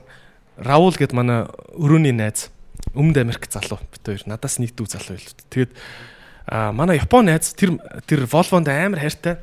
Угаасаа тийм загварлаг машин сонирхдаг тийм залуу байсан. Тэгж байгаа цаадах чинь гів гинт Японоос амар гоё ажлын байрны санал ирээд ирэх хэрэгтэй баг эх 7 хоног гэхэд Японд заавал шууд ажилдаа ор гэдэг тийм санал ирээд. Тэгээ нөө гэр орныхоо юмыг зарж амжихгүй. Хамаг юмаа зараад машина зарж амжаагүй тэгснээр би хайртай машина зүгээр дурын үн зармааргүй нэдрээ өгшөө. Мань чам зүгээр хүссэн үнэр чи үгүй. Гэхдээ плиз миний машиныг гоё унаараа өгдөг хөх тэгээд 600 доллараар авчихсан зөө. 6 600 доллар.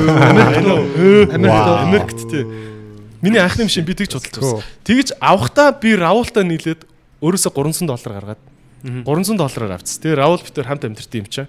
ээжлээд Тэгээ хамтдаа адилхан инженерийн мэрэгчлээ. Хоёулаа яг инженерийн сургуулийн байшин руугаа явдаг. Номын сан адилхан орой. Тэгээ бит хоёр Равул бит хоёр тэр машиныг баг 2 жил 3 жил унлуу да. Тэгээд зарахтаа хоёр Африк ба гэд яг адилхан юм хэлээд өгшөө манай амар сайн найз юм биш аятайхан унаараа тэр хоёр нь бас амар хөөрхөн залуучууд байсан. Тэгэнгүүтээ бит хоёр 1200 доллараар зардаг. Манай буулгаад өгч байгаа шүү. 3 жил унаа. Тэр хоёрыг юм биш. 1200 доллар ч гэсэн бүр хангалттай хямдхан баг унах байхгүй юу? Угаасаа угаасаа гоё машин юм чи яах юм тийм шүү дээ. Тэгээд тэгж машин анх машин унтсан. А дараагийнх нь бол жоон шаталтай машин авчихсан. Дараа нь би яг Мятад ажиллаж байгаад цалингийн зээлэнд хамрагдах боломжтой боломгцоо жил ахсын дараа ч үлээ Прус авсан. 11 саяар Прус аваад а дараа нь ингээд бизнес хийж байгаад эхний нэг 2 жил мэлдэ өр мөрөнд орцсон явж байгаад өрөндөө 8 саяар ч үлээ өгчээсэн. А тэрнээс хойш би ерөөсөн машин унаагүй. Одоо машингүй яг чиний хэлдгэр байргүй. А манай найзын ээжийнх нь байр гэд би байр нэг сарын 900 мянгаар түрээсэлж байдаг. Аа тэр байр яг уу тэгэд нөгөө яг таньдаг хүний байр болохоор бас гоё. Тэг яг уу Миний өгш болчихсон. энэ байрыг яг айтайхан авч яваарай. Үн намаагүй. Тэг яг батагийн хажуудлын байр байхгүй. Тэг гоё байр л та. Чи яг гоо нэг чин сэтгэлээсээ нэг одоо яг ямар эмхтэн хайж чинь. Аа байж байгаа. Би энэ заавал байж байгаа. Яг зүгтаж байгаа юм шиг. Шууд гэж. Тий. Гэхдээ юу чиний асуултанд яг гол юм нь хариулт. Окей. Аа яагаад би одоо машин авахгүй яахгүй те авал яг саяных шиг юм гоё дийлэн дээр бол авч болчихно. Японы найзаасаа ингэж авдаг, ийм дийлэн дээр авч болчихно. А яагаад одоо би машин авахгүй төр зур хүлээгээд байгаа вэ гэхээр ийм учиртай. Хоёр төрлийн хөрөнгө байна. Нэг нь болохоор үн цэнэ халддаг хөрөнгө гэж байна. Машиныг төрхүүрээ зоолоо эргүүлээ сая төгрөг шууд ундаг гэдэг. Том машин бол том машин бол 20 сая ундаг гэдэг нь шүү дээ. Чи 200 саяын Land Cruiser авсан бол түлхүүр хийгээд түлхүүрчгүй бах те. Товчийн дараа асаасан бол 20 сая шууд ундаг. Яа одоо мөнх хадаа бүр яг Номер 6 7 сарын урамшуул зарлцсан байгаа шүү дээ. Лизингийн урамшуул. Машин амар л би ч гэсэн машин амар амар байна. Үндэ яг гой машинтай олмор. Тэгтээ нөгөө талд амаргүй байна. Яагаад тэгэхээр ийм байна. Машины үн өөрөө тогтмол унжээдэг байхгүй юу? Тийм. Байрны үн тогтмол өсдөг гэж ярьдаг боловч хангалттай өсдөг байхгүй юу? Байрны үн өсрөөл 3 жилд боли 2 нугарна. А гítэл чи ямар нэгэн бизнестэй байх юм бол бизнес чинь зүрх сэтгэлтэй баг нь бүрдсэн байх юм бол чи тэр бизнес рүүгээ мөнгө хийхэд бизнес чинь чиний хийж байгаа 100 доллар болгоны чинь ирэх 3 жилдээ 500 доллар болгоод хамгийн багадаа 5 дахин өсгдөг байхгүй юу? Энийг болохоор өсгдөг growth factor гэж яриад байгаа. А мундаг бизнесүүд бүр 10, 20, 1000, 2000 дахин өсгөж өгнө. Тэгэхээр чиний бизнес ямар төрлийн бизнес вэ гэдгээс хамаарат мөнгөө чи уг нь бизнес рүү л болж өгвөл хийж явах юм бол тэр чинь явандаа улам сайн нугарна. А хүм яг хуу бизнесгүй хүмүүсийн хувьд хамгийн сайн мөнгө хийдэг юм нь а байр байгаа. Байрны үн бол яг хуу нэг унчихгүй. Тэгтээ бол нэг 10 жилийн дараа гэхэд 2 3 дахин өссөн байдаг. Болж Сайн байршилтай? А тэгээд дээрэс нь бас нэг том давуу тал нь эрсдэлгүй. Байж л байна гэдэг утгаар эрсдэлгүй. А бизнес бол эрсдэлтэй шүү дээ. Мөнгө хийсэн чинь 3 жилийн дараа бизнес чинь байхгүй болч магадгүй шүү дээ. Тийм шүү дээ. Гэхдээ а миний бодлоор өөрийн гэсэн жижиг бизнестэй хүмүүс байх юм бол бити мишээ ав, бити байр ав, аль болох түрээсийн боломжийн хөөрхөн ихчийнхэн ч юм уу байранд нэг яриа хөөрөөтөө ихчээ ингээд ингээд дүүн цэвэрхэн байранд ч гоё байчаа гэхэд бол са- хаяа нэг мөнгө дутчтیں۔ хоцорч өгч магадгүй шүү гэхэд нэг уурлаад ахааргүй тийм нэг хүн олчих юм бол nice ахгүй юу? Тэ Гэхдээ залуучууд одоо ингэж авах яг гэр бүл болж जैन те. За одоо ингээ байранд орно. Тэгээд нөгөө юуны мөнгө төлж байгаа байхгүй. Урьдчилгаа, байрны лизинг, урьдчилгаа тэр мөнгөөл бүх тэгэл байхгүй. уг нь түрээсэн зүгээр шүү ихэндээ. Тийм. Тэгээд Нөгөө айгүй зүгээр. тэрнийхээ юуг сар болгон хүүгэн төлн те. Тэгэл ерөөсөө яг нөгөө тэр юунд орж байгаа байхгүй яг дарамтанд орж санхүүгийн дарамтанд орж эхэлнэ. Уяант те. Дарамтнаас гадна юм байгаа. Лизэнд орсон хүн эрсэл гаргаж чадах болчихдог байхгүй. Тий. Аа. Яг А чи хэрвээ ихчийн байрыг түрүүслээ амьдарч исэн бол 2 сар гурайтлаа гэхэд ахаасаа зээлж 1 сард нь өгчөөд 1 сард нь ихчтэй үннээ илж гуйгаад болох байхгүй юу? А банк бол тэгнэж байхгүй шүү дээ. Чиний ихч биш. Чиний ихч биш, чиний ах биш байхгүй. сороод авна тий. Гэхдээ үнэхээр тэгэл тусалж явах тийм байр маярт ихч ахгүй хүмүүс бол мэдээж яг I don't know яаж болох юм. Хүн болгоны нөхцлөөр байна. Гэхдээ нэг юм юм байгаа. Одоо миний бизнесийн бас хамгийн том бас нэг алдаа юу вэ гэхээр өөрт байгаа боломжийг 100% шавхаагүй бэжэж банк юу мөр гүйж очдөг. Тийм үстэй. Зээл авах гэж. Зээл авах гэж яардаг. Яарж авахаараа буруу амар өндөр хүүтэй банк ус санхүүгээс авдаг зээл. Тийм үстэй. Гал тий. Тэ. Магадгүй чамд амар сайн бодоол ах юм бол чи бүр нэг өрөө сууж байгаад өөрт чинь тусалж магадгүй 10 хүнийг нэрлэл бичлээ. Нэг хүн тусалчиж магадгүй байхгүй. Яриад үү. Тэгэхээр нөгөө айлаас гуйхаар Авдраа уух гэдэг чинь яг тэр байхгүй. Эн чинь маш том бас санхүүгийн хохирол дагуулдаг алхам. Одоо банк босуудад чи юу Тийм. жилийн хүн барыг 30 хүрсэн билүү юу Үгүй вэ? үү. бүр амар юм. Амар штэ. Йоо. Тэгээд бүр ёо манай найз банк бостой байхгүй юу? Мгм. 10 жилийн найз. Тэгээ мөнгө хөгж мөхгүй хүмүүсийг яг ингэж дарамталдаг бүр тийм хүмүүс байдаг гэсэн. Яг ингээд одоо явуулцдаг тий. Энэ хүн мөнгө өгөхгүй байна. Яг нөгөө нэг юм гудамжны дүрмээр тий. Мөнгө хүлэгч. Тийм логон шаркууд байгаа байхгүй? Шаркууд очдөг. Үнэхээр мөнгө өгөхгүй. бол- Рекетерүүд рекетерүүд гэсэн үг шүү дээ. тий. Үнийг а, дараа Тийм. маркетер. Тий яг э, тэгэхээр банк усаас бол айл болох ахгүй байх хэрэгтэй. Тэгээ би бас ингэж бодоод байгаа. Ер нь аа одоо яг Америк те энэ Европ энэ улс орнууд бол зээл бол маш хямдхан байна. Мөнгө бол үнэхээр хямдхан байна.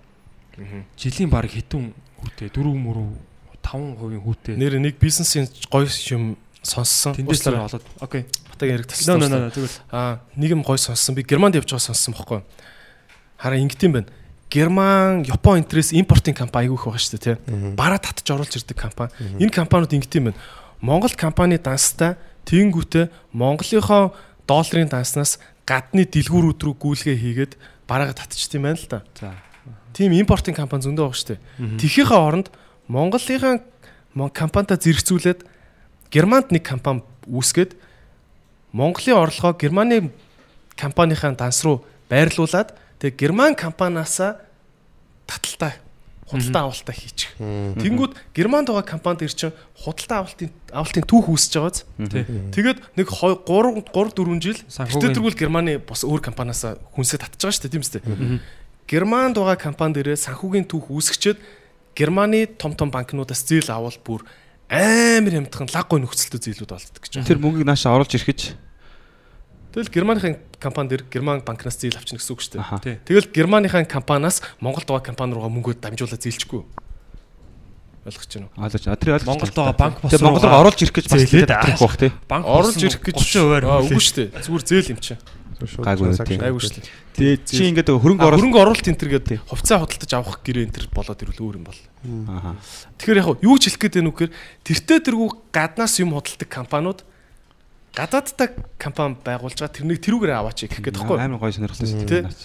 Тэгэхээр гаднаас айгүй гой том зээл авч болох гээд байгаа байхгүй юу? Тэнцэнэ гол нь тэр санхүүгийн гоё сахилга баттай те бид нар ийм юм жилийн турш ингэж гүйлгээ хийсэн те Тий, өчнөө компаниас- харуулах юмтай л байх хэвээр очиж Тий. те Тэгээ ялангуяа Япон, Европ. Япон бас нэлийн бүр баг юу вэ? Хүү мөн баг хасах руугаа ороод байгаа юм шүү. Банкнд мөнгө ерөөсө адгалуулаад мөнгө алгадаг болсон те баг тийм шүү тийм. Тий. Манай ээжийн нээс бас нэг тиймэрхүү ажил хийгээд. Ер нь аутсорсинг юм даа. Одоо яг Японд байдаг компанитай. А тэнгуүтээ Монголд байдаг ажилчдтай. Тэр Монголд одоо офис төр Японд Японд очиж байгаа тэр одоо компани ажлыг хийж идэг юм шивээ сууж идэг хүмүүс.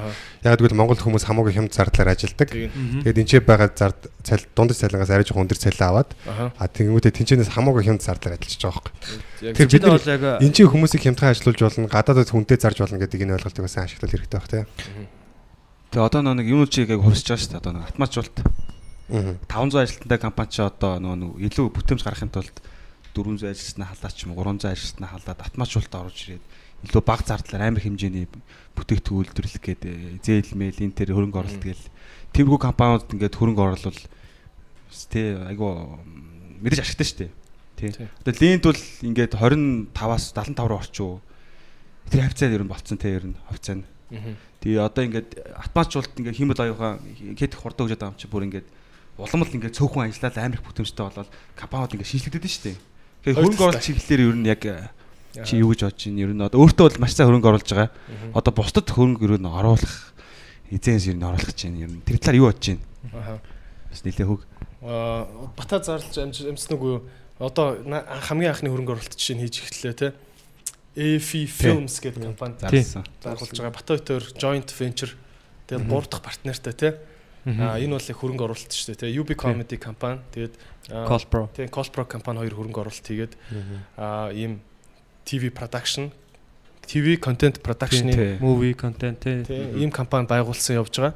Тэгээ анхны бүтээл нь бол сая одоо ингээд юу гарч шít те 8 цуврал. Live from UB comedy Тийм. гэдэг. UB Comedy Club-ийн контентыг нь TV контент болгож үйлдвэрлэж байгаа компани гэхгүй те. Тэгэхээр яг хуу сая өөрөө чинь асуултанд хариулахад хамгийн түрүүнд энэ бүтээлч creative industry айгу хөгжих юм байна гэж харж байгаа сүүлийн үед. Тэгэд анхны ийм хөрөнгө оруулалт хийлээ. Аа Гангийн үйлдвэр өдрийг биш те. аа, яг хуу яг хуу манай эдийн л яг орж чадхал хэмжээний л юм энэ ч те. Мэдээч тэр амар уурхаа муурхаатай ах нар бол бүр том том үйлдвэр сүртэй сүртэй амар үйлдвэр хөрөнгө оруулалт хийх бэлгүү дээ те. Аа тий а ц- түрүүний чи юм дээр нэмэт хэлэхэд автоматжуулалт нэмэгдснээр ажлын байр таг алга болно гэдэгт би яг үндэ итгэдэггүй. Автоматжуулалт нэмэгдснээр зарим ажлын байр алга болно. Гэхдээ зөрөөд илүү гоё ажлын байрууд бий болно. Би болох болохдоо илүү тийм бүтээлч хүний толгойг ажилуулсан ажлын байрууд илүү бил бэлэн болно. Тийм. А юмыг яаж автоматжуулаад human to human гэж ярьж байгаа. Хүнээс хүн хүн хүний хоорондох харилцааг 100% орлуулах боломжгүй гэж боддог. Наад зах нь одоо жишээ нь англи хэлэн дээр гэхэд хичнээн хэл заадаг робот гарлаа гарлаа гэд багш хүн гэдэг юм хизэж алга болохгүй. Яг нүдрүү хараад зөвхөн нөгөө бүтэмж ойлгож ийнэг үү гэдэг тал. А тийм бүтэмжтэй мэдээж бол үйлдвэрүүд бол ялангуяа юм үйлдвэрлэлийн салбар бол мэдээж 100% автоматжиж байгаа шүү дээ. Ойлгомжтой. За Эдрэгээс зарим төц машин ч юм уу те тэр бол одоо хүмүүсийн болон цаад ажилчдын ажлыг бол маш их хөнгөвчлж Тийм шүү дээ төс машин нэр төс машиныг өстой нэр pray for төс машин гэхүү те. те. харин Төц машиныг би манай Монгол улсын хийсэн хамгийн номер 1 гайхалтай зүйл гэж боддог. одоо энийг бүр интернет рүү бүр ингээ захин болгоод яачмаар байна. Бүр гайхамшигтай те. Хевлээ авчдаг ч юм уу одоо нөгөө нэг одоо нийгмийн Аа. даатгал даатгалын лавлгаа ядар гаргаад байгаа шүү Тийм. дээ. Тэрийг зүгээр имэйлээр шийддэг болчихё л та тий. Аха. Тэрийг яагаад тэгэж болохгүй. Одоо ер нь бол технологи нь бол бүрдсэн байгаа шүү дээ. Тийм төц машин бол нэр үнэхээр тэрний өмнө бол бид нар яадаг байлаа хороогоор яваад тий. Чи дүүргээр очоод тий. нэг баахан хүмүүстэй. Тэг нэг их чинь ингээд нэг их чи таалагдах гал тий. Хизээч хөөцөдөж үзөөгөө бичгээр бид нараас явах айгүй хэцүү гэдэг шүү дээ. Тийм. Хинээс асуухаач мэдэхгүй. За тэгээд хэдүүлээ асуултууд асуух уу? Аа тэгээ. За э, миний бичсэн манай сонсогчдын асуултууд дундаас бол эдрээ бол ихэнхийг нь сайн хамарсан сэдвээр ярьчлаа. А гэхдээ хоёр гоё асуулт байна. За эхнийх нь болохоор өөрөө ажилдаа сайн хэрнээ хандлага муутай ажилчдтай одоо яаж харьцдаг вэ? Яаж харьцуул зүгээр вэ? За чи гоё асуулт байна. Шууд үннийг тулж хэлнэ. Одоо нөгөө түрүүний айцад аавна гэдэг шүү дээ. Энэ хүнд ингэ хэлчихвэл яачих вэ гэж айжснаас ер нь бол юу юм бэлээ? Сайхан цагаан, ил цагаан шудраг яриа хамгийн зөв юм бэл. А яг хуу цагаа олоогүй шудраг яриа бол заримдаа муу байдаг. Одоо юу гэдэг чи тий нэг хүнийг ядарсан айгүй хэцүү үед нь Тий. Ар герт нь зовлонтой байхад нь тэрийг мэдхгүй очоо ярьсан үе бас бурууддаг. Гэхдээ ер нь бол би яадаг вэ гэхээр хамт ажиллаж байгаа хүмүүсээс нь юм эсвэл хариуцсан менежерээс нь эхэлж асуудаг. За манай хүн яаж ийн ойрд ямар хуу байна ягаа ингэж байгаа юм бол гээд за ер нь одоо нэг ярьчул зүгээр үгээд тэгээд зүгээр үед нь яг ил цагаан тулж ярьсан хамгийн зөв байдаг. А хүмүүс ер нь ихвчлэн шудраг яриаг а, үг даах даах нь бол илүү илүүтэй байдаг. Тэгээ шудраг яриаг үнэхээр даахгүй байгаа юм бол тэгээд угаасаа тэг sorry шүү дээ. Өөрөө ер нь бол одоо төлөвшөг байна л гэсэн үг шүү дээ. А хандлагын хувьд бол хүн засардсан шүү. Засардаг. 10 хүний 10 хүний 7 засардаг л гэж боддог. Тэгэхээр ер нь хэлж ярьж Тэгэхээр ер нь хилээд ярьсан зүгээр. Тэгээ бүр хилж ярих ярихтаа 2 3 хилж ярьсан дэр. Манай компани бол ерөөхдөө дотоод дүрмтэй. А одоо фаро дээр жишээ нь хүнтэй бол 3 удаа бол ярина. Ян зүрийн зан авирын алдаа гаргана. Заримдаа одоо жишээ нь хүмүүс байгууллагын нэг дотоод ном журам гэж байна штэ. Одоо юу гэдэг чи? Байгууллагын бие биенийхэн цалинг очоо асуудаг ч юм уу? Санхүүгээс те. Санхүү рүү явж орсноо.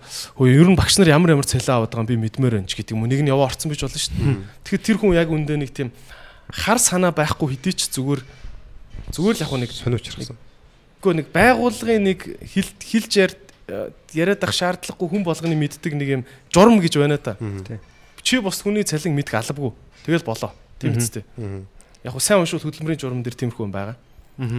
Тэгвэл нэг юм ном журмыг заримдаа Хүний санхүүгийн нууц шүү дээ тэр чинь тий. залуу ялуу залуу хүмүүс ялангуяа тийм нэг юм ном журмыг мэдгүй алдаа гарах тохиолдол их байдаг. Энэ Энэ хэдийг аваад байгаа. Тэр гэж. Гэтэ нэг хар санаагүй. Тэ. За аа наач бол гоё. Тэгээд нөгөө одоо чинь тийм хандлагатай хүмүүсийг бол ер нь бас байгуулга нь өөрөө бас тийм соёлын дархлаатай байх хэрэгтэй л доо тий. Яг юу гэдгийг тэр юугаа зас одоо энэ яалчгүй тэрэнд нь уусаад засагддаг ч юм уу тий. Үнэхээр засрахгүй бол I'm sorry штэ. Яг Зөв байгууллагын дотор биш ч гэсэн яг саний идрэг хийсэн шиг амьдрал дээр ч гэсэн шулуухан юу нь ярьчдаг хүмүүс амар амар байдаг шүү дээ. Чадахгүй чадахгүй гэдэг шууд ингэ хэлчихдэг. Тэгэхгүй ингээд. За би ч одоо ингээд ажилтаа ингээд нэг тийм яг бүрэг хэлээд байдаг хүмүүс амар нөгөө хажсан цаг цагийг үрээд Тэгээ бас байдаг. шулуухан хил хилдэг болохын тулд хүн бас жоохон Тэр өөрөө төлөв шиг шаардлага гардыг шүү. Хүнд юмыг шулуухан хэлнэ гэдэг бас хэцүү шүү дээ. Хэцүү. Аа. Шаардлагыг шаардлага шүү дээ ер нь бол. Тий. Хэцүү. Айгүй хэцүү гэж Хэцүү хэцүү. Тийм. Бас нэг ийм нэг юу байхыг шаарддаг бах те. Шаардлага бол зүй тавина гэдэг бол. Тэгээ өөрөө жоохон ноён нуруутай байжээч хүн чинь бас Тий. хэний ч өөдөөс ингээд шулуухан ярьцдаг болдог шүү дээ. Тийм угаасаа шулуун хэлж чадахгүй байна гэдэг чинь бас тэр хүн таалагдахгүй байх вэ гэсэн айц байгаа. Тэгээ өөртөө айцтай, өөртөө комплекстэй хүн байна гэсэн үг. За ийм асуулт байна. UB comedy-д яагаад үлдсэн бэ гэж байна. Вау гоё асуулт. За аа яг уу нэгдүгürt бол дасал. Надад зүгээр энэ брэнд өөр айгуу тийм дасал санагддаг. Гоё. Халуун дулаан санагддаг. Аа хоёрт нь аа, Би ажил ингэ те- суугаш. Яг гоо хоёрт нь бол би бол яг үндэ хэлэхэд олж байгаа орлоготой би бол сэтгэл ханамжтай л байсан.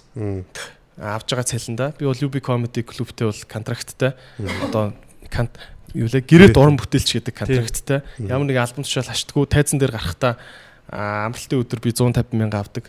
Ажлын өдөр 75 мянга авдаг. Тэрэндээ бол би сэтгэл ханамжтай байсан. Аа тэгээд яг хуу би өөрөө спешиал шоу маугаа хийвэл клубт хэдэн процент би хэдэн процент тэгээд ашиг хуваах замаар явдаг. А тэр нөхцөл надад таалагдсан. Аа тий. Мөнгнөөс өөр өөр өөр тийм өөр шалтгаан байна уу? А өөр За мөнгө гэх юм одоо ашиг орлого тий орлого. яг хуу тэгээд тийм ер нь надад яг хуу ямар ч тийм э, сөрөг мэдрэмж байгаагүй. Энэ брэндтэй холбоотой. Энэ клубын үйл ажиллагаатай холбоотой. Тий. Тэгтээ бол би салсан хүмүүсийгээ бол буруутгахгүй. А угаасаа ер нь яг эсэмдэр а сая бид нэр 5 жилийн ойгоо ёслол төгөлдөр тэмдэглээд үүнээс хойшоо салж штэ тий. Тий. Одоо яг нэг ийм айлууд байгаад байна гэсэн гадуур аав ээж хоёр нь ингээд хоорондоо угаасаа угаасаа хайрг болцсон би энэ. Тэгээ за ямар ч байсан охины 18 хүрэхээр их сургуульд нь оруулчаад салъя гэдгээд зүгээр хэрүүл уралгүй салж байгаа гэр бүлүүд байна гэж юм л та гадуур тий. А тэр шиг надад бол яг тийм л мэдрэмжтэй байсан. Угаасаа салах тухай яриа яг эсэмдэр тэ Жилийн UB comedy-гийн 3 жилийн ойд дээр ч 2 жилийн ойд дээр ч иймэрхүү юм дотор ингээ яригддаг л байсан яриа. Тэгвэл бид нар дотроо нэг зүйлийг хоорондоо тохирсон байсан. За хөгшөө бүгдээрээ залуусаа ямар ч үсэн 5 жилийн ой хүртлээ илдүү юм болохгүй ч болохгүй байж байгаа дараа нь салъя л гэсэн. Тийм болохоор айгүй эртнээс надад тийм угаас салах нь ойлгомжтой гэдэг юу байсан болохоор за за би зүгээр энэ чинь үлдчихвэл гэж сонгосон. Надад ч гэсэн ер нь айгу тодорхой л байсан л Тий. та яг жилийн өмнө би орж ирсэн. Тэгэхэд л ер нь уур амьсгал ер нь айгу тийм тодорхой болсон. Тэгээд яг хуу бата битээр бол одоо бол бизнес партнер ч гэдэг юм бол гэхдээ UB comedy дээр биш а, тэрнээс урган гарч ирж байгаа а, тий кино Кино. тий кино компани кино компани гэхүү одоо киноч яг хийж эхлэх болоогүй л дээ. Тий. Яваандаа. Тийм, контент- Контент үйлдвэрлэлийн бизнес партнертай учраас надад энэ энэ ч байхын зүгээр л дээ. За дараагийн асуулт явуучих. За. За шийдвэр гаргаж чадлахгүйгээр ямар нэг юм цагийг нь тулгаж байсан уу? Оо байлгүй Тийм үед дандаа шүү одоо дээ. яг тийм үед одоо Дандаа. яг тийм үед юу нэ одоо яавал зүгээр үү? Тэгэл тулгаал шийдвэр нь гаргах шүү дээ. Өөрөөр байхгүй. Хүчээр хүчээр л шийдвэр. Ер нь шийдвэрийг гаргахгүй аа ингэж зогтдөг юм бол байгаа энэ энэ миний өстө хамгийн нэг муу зангуудын нэг. Тийм бах тий. Дараа дараа дараа гэж хойшлуулдаг. Тэгээ яг тулгаж чагаад яадаг. Тэгээ яг хуу энэ бол яг нэг 70% та оноод 30% та алддаг л гэж боддог. Шийдвэр гаргахгүйгээр зүгээр боломжийг алдснаас буруу шийдвэр гаргаж алдсан хамаагүй дээр гэдэг бас үг байдаг бах те. А тий. Мак Зукерберг хэлсэн үг шүү дээ. наадах Тийм чинь. үү? Тий. Зүгээр ингээд шийдвэр гаргахгүй өнгөрөх нь өөрөө маш хохиролтой байдаг. Гэхдээ энэ бол баг өстой хамгийн үнэн үг гэж боддөө шүү. А тэгвэл бас нэг юм англи үг гэдэг шүү дээ. Better late than never гэдэг үг шүү дээ. Хожигдоод ч болтгоо шийдвэрээ гаргачих гэдэг чинь бас дараагийн хөлбөр шүү дээ. Тийм боо үст. Тулаад ч болтгоо шийдвэрээ Аа, гаргал та. Тэр нь зөв шүү дээ. Оройтла гэхгүйгээр те. За өөр асуулт. Би одоо энэ тал дээр ч гэсэн би ингээд э, сурж байгаа. Одоо юу гэдгийг хүнтэй уцаар ярьж хахад хүн ингээд нэг юм асуун те санал тавин те. Тэнгүүд гэс нэг юу бодох хэрэгтэй байх. За би энэ хүнд за тим гэ хэлчүүл ийм ийм ийм болох юм байна. Үр дагаврыг бодоод үгүй гэх юм бол ийм байх юм байна. Тэ. Гэс шийдвэрийг гаргах бол үнэхээр яг цаг хэмнэдэн мэлээ. Би тэгээ тэрнээс бас ингээд жоох юм одоо нэг түгшээд гэх юм уу те. Түгшөөгөөч гэх юм уу ингээд За би эргээд яриад хариу хэлье ч гэдэг юм уу те. Ингээд яагаад тэгээс тэгснэ тэрийг мартаад ч юм уу. А зүгээр их цаг алдчихдаг байхгүй. яг хуу ийм нэг харилцааны стандарт норм байна. Энэ гэхдээ миний бодлоор нэг Монголд бас айхтар соёл болоогүй юм шиг санагддаг. Гэхдээ энэ бол Америкт би ч Америкт нэг 6 жил амьдэрсэн шүү дээ бас сураад тий. Энэ бол Америкчүүдийн соёл ахгүй. Tentative гэдэг үг байгаа. Tentative. Энэ юу гэсэн үг юм бэ гэхээр одоохондоо гэсэн үг. Одоогийн байдлаар эцсийн биш, тэгтээ одоогийн байдлаар гэсэн. Тэгэхээр хүн ингэчээд хүү гэдэг юм бол за хоёлоо яг одоогоор ингээд шийдчихье заяа. Тэгтээ тав дахад яг эцсийн хоёлоо шийдлээ гаргая гид гэж юм хоёр хоёр юутай шат үе шаттай шийдвэр гаргаж болж байгаа. Одоо би бол яг энэ аргыг маш их хэрэгэлдэг байхгүй. Манай баг дотор айгүй олон ингэ санаачлууд гардаг. Ингүүд хүү гэхээр за окей. За tentative ямар ч байсан ингэ чи чи энэ зүг ажиллаад явжээ. Тэгээ тавтахад иргэ болцсон. Наа чи их уян хатан Арга байна. Тийм Би тэгэхээр юу түрүү нэг асуулт асуулаа. За тийм бас за Тэр бас одоо яг өөрийнхөө хойс те яг гоё сэтгэлээсээ те. Тийм. Яагаад ихнэр авахгүй байна? Ямар хүн хайгаад байна? Ер нь мэдрэмж юу юу шаардаад байна аа нэг эхнэр авъя да. Бас нэг аим ховрол хүн хайгаад байна те. Гэхдээ яг хуу тэгээд нөгөө биологийн процесс шүү дээ хөшөө. Энд чинь бас цаасан дээр төлөвлөж болдог юм биш те. Яалтчгүй үнэхээр өстой айлын сайхан охин байна. Тэгтээ ингээд одоо тэгэл яалтчгүй хажууд нь биш байгаа юм. Нэг гоё мэдрэмж хэрэгтэй те. Тийм санагдахгүй байж болно шүү дээ. Энд чинь биологийн гормоны асуудал шүү дээ. Хоорондоо ингэж таарах гэдэг чинь Зүрх сэтгэл. бүх юм таарад байгаа мөртлөө зүр өнөр нь таалагдахгүй юм байж болж шүү дээ. Тийм шүү дээ. Амин тийм те. Яалтчгүй. Тэгэхээр яг хоо миний зүгээр товчхондоо эмхтэн хүн ийм байвал надад хамгийн гоё гэж боддог юм нь аа би өөрийгөө зүгээр анзаарсан за айгу сонин. За. Би нөгөө Lil Talk-тай хамт дуу дуудуулсан. Тий. За би дуусч гэж дээ. Би кофе захиалдаг. Миний шаар охин байна гэд. Би өөрөө шар хүн болохоор ч тэр юм уу наа. Мэдгүй. Хүн ер нь өөршгөө хүн бас хайдаг гэдэг билээ бас. Аха. Надад яаж шар охтууд авир хүрээ санагдчихсан нэг юм. Вау. Ийм шардуу юм. Sorry борохтоо Гим гэгээтэй царил тийм гэгээтэй царил. Яг зөөр энэ айгу муухай л да яг үнийг үзэмж талаас ингэж болохгүй. Зэлийн хэдэн үн шууд Тийм байгаа шүү. ээ зөв зөв. кандидатын хэдэн үн шууд найзан дундаа аваад хэлж байгаа шүү заа. Тийм яг ингээл тийм нэг юм Зүг зүг, угаасаа. ус мөс нь юм нэг надрахуу юм нэм шар мар ингээд нэг амар наран дэг шарлж харагд шарладаг тийм өснүүд идэв шүү тийм. Гэтэ монголчин ерхий- ерөөхдөө айгу тийм шар хүмүүс шүү дээ. Эдрээ багтаа их шар байсан баг те. Би бүр аим шарс.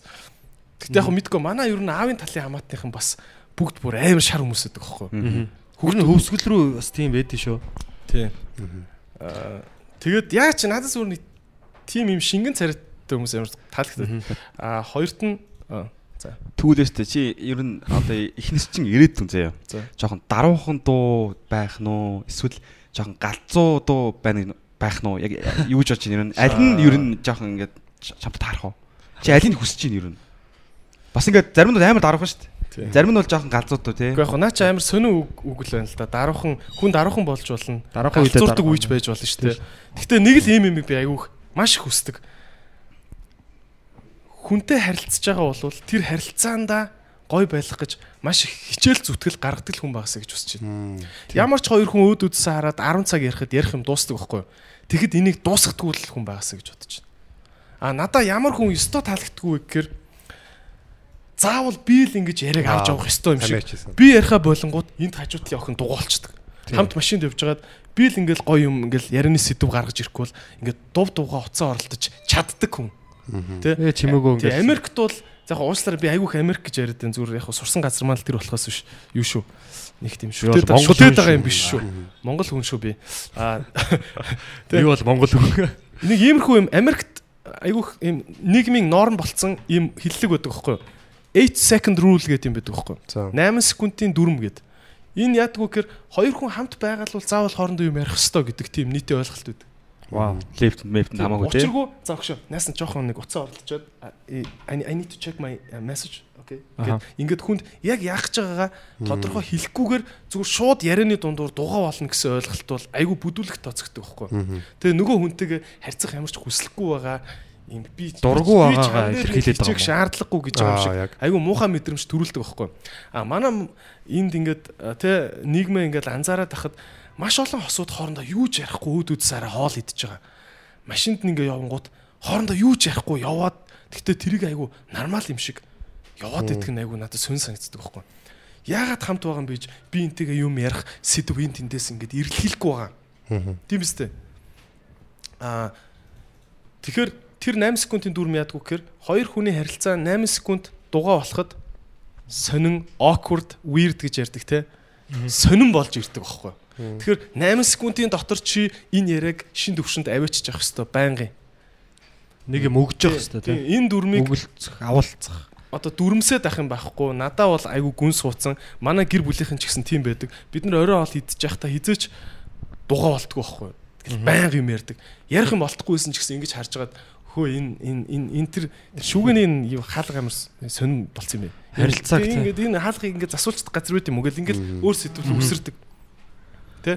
Тэгэхээр аа, зүгээр надтай нэг тийм л эмхтэй хүн эцээ эцэд уулзраасаа л гэж боддоо шүү дээ. Маш гоё хичээдэг. Жичгэн энэ ундааны бөглөөг хүртэл ингээд бит хоёр оройж ярих юм болгож чаддаг.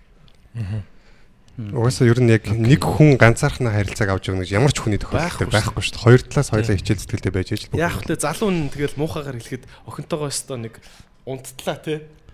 Яг- зүтгэл гаргаж яг- дотоо нэг найрна гэхүү те. Сар найрна. Тэрнээс цааш энэ чинь хоёр хүний асуудал шүү дээ. Тийм тийм. Эдрээ яг айгу бас энэ тал дээр айгу гоё лаг инсайттай юм байна л да. Ингээд байгаа байхгүй одоо нэг хүмүүс юм эсрэг хүмүүс хоорондоо татагддаг гэсэн ойлголтыг хаанаас ч юм айгу гараад ирсэн. Тэр нь юу ч биш байгаа байхгүй. Яг ямар хүмүүс хоорондоо илүү хамт удаан тохиртой байдаг гэхээр одоо демограф адилхан одоо ар гэрийн нөхцөл байдал ч юм уу ихтгэл үнэмшил өөрийн сонирхол адилхан өмтэй хүмүүс илүү удаан аз жаргалтай амьдардаг байгаа байхгүй. Тэр эдрээ эдрийн тал дээр бол яг адилхан одоо хүнтэйгээ татагддаг гэдэг бол айгу зөв. А тэгээ тэр араас гүөх тал дээр яг нэг тийм инсекюр охтод амар их байх. Яг ингэж араасаа залуучуудыг гүйлгээд тэг бүр ингэж ядрааж цуцаагаад тэрнээс өөрөө ингэж таашаал аваад тэрнээс өөрийг нэг юм хэрэгтэй юм шиг мэдрэмж авдаг. Тэр энерги яг сая тэжээгийн тэр яг за тийм за тийм тохиолдолд үсрээл унтаал сална гэдэг бол амар үнэн байгаа даа байхгүй юу? Тийм. Тэгээ унтсны дараа чамтай би хамт баймаар уу юу гэдэг чинь бас асуулт шүү дээ. Одоо зөв тэгж араас нь одоо юу ярих вэ те? дуусчлаа шүү дээ. Одоо угаасаа чи юм бэ чим чим би одоо яг араас чинь цаашдаа гүөх ямар хэрэг байгаа юм болчихж байгаа байхгүй юу? Тийм. Тийм энэ бол одоо үнэхээр зүрх сэтгэлтэй сайхан Монгол охин байж болно л доо. Тэр хүн чинь хичээх хэрэгтэй үстэй. Тийм. Дээ. Хичээмээ. Манай охтууд жоохон хичээхгүй те.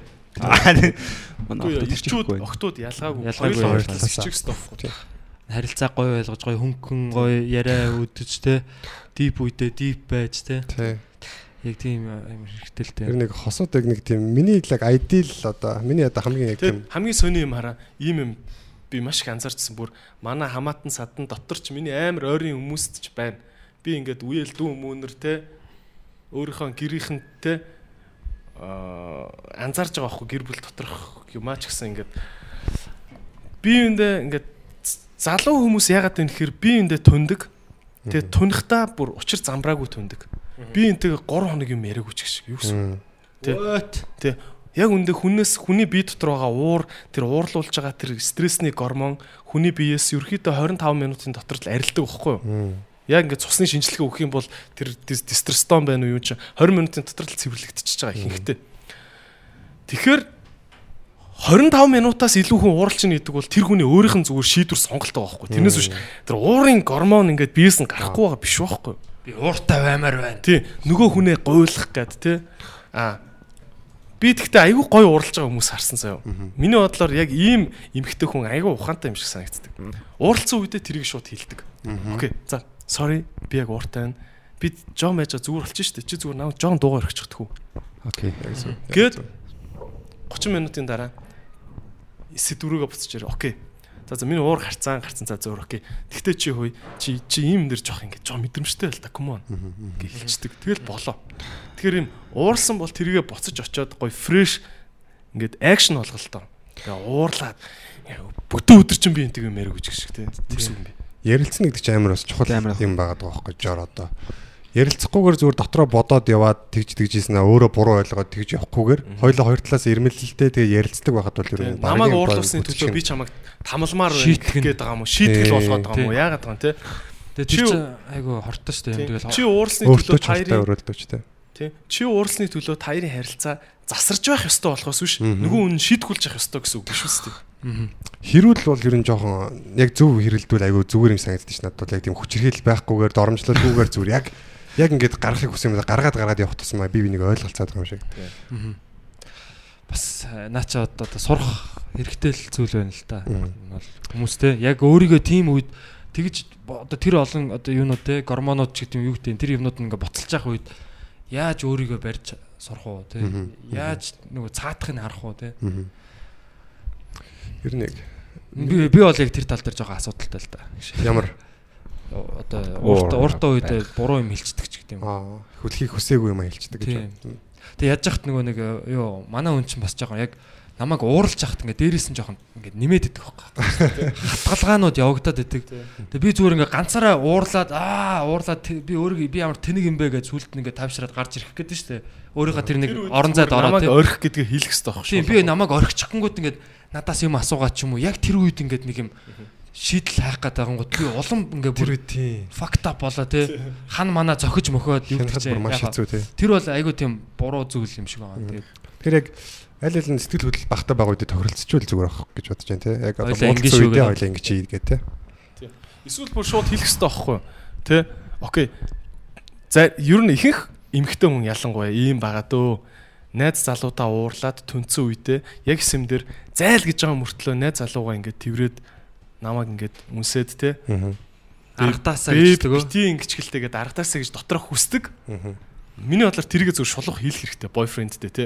За нааг нэг иймэрхүү хэмжээнд уурсан бол шууд ирээд 5 минут тэрвэр тэгээд тэрврээд тавьшихгүй бол намайг 30 минут хай. Тэгээд тэгээд 30 минутын дараа орж ирэхдээ бити хоосоо орж ирээрээ ядч нэг маруучантай орж ир. Тэгээ яри зөө гэд ингээд процессо хоёлоо ингээд ойлгомжтой хэлмээр байгаа. Тийм энэ бас нэр айгуу чухал юм байна. Тийм ээ.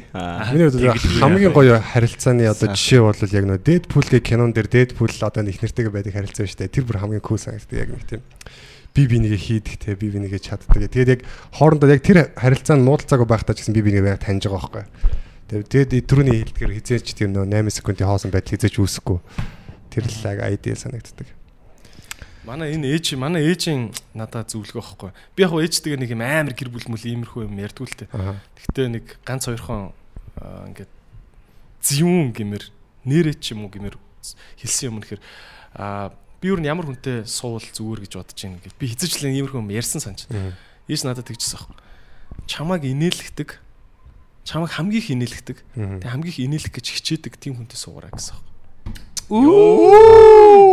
Shit. За манайха эмэгтэйчүүдийн open mic а, зорж байна.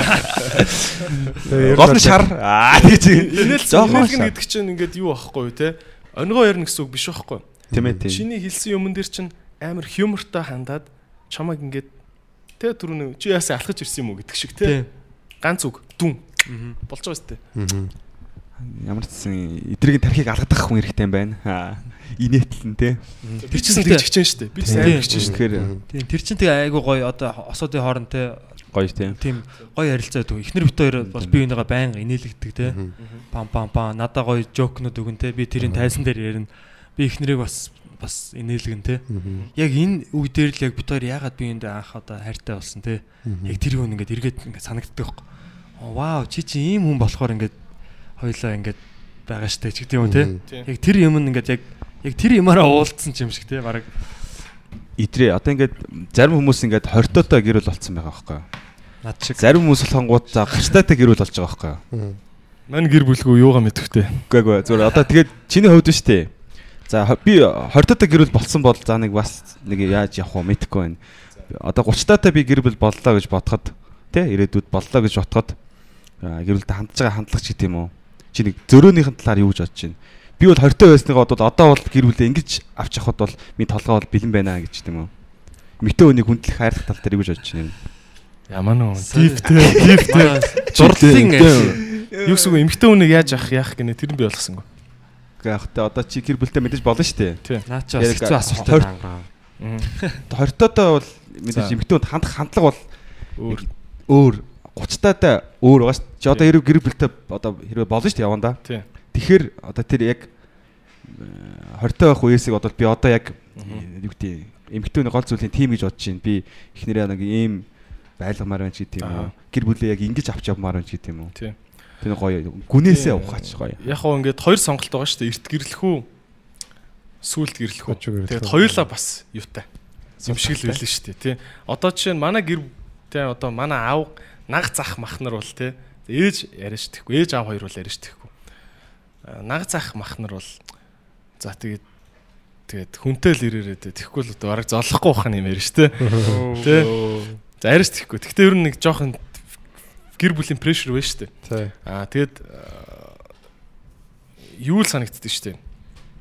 Яг хоо хоошоо ингээд нөө хитрхи юу яваад хахаар аа, гэд хөгшин болчоод гэрлэн гэхээр хүн нэгдүгürt амар голомтгой шилэмтгий болчдөг. Аа. Ядаргаа тэг яхэр зантай болдог.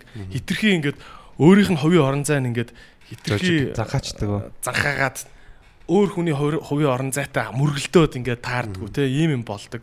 Дээрэс нь нөгөө чамд чамтай гэрэлж магадгүй үеийнхэн чинь бүгдээрээ дээшээ доошоо 2 үе 3 үе жиг жиг жиг бүгд байхгүй болцдог те ингээд амар их олон рискүүд байгаа ш те.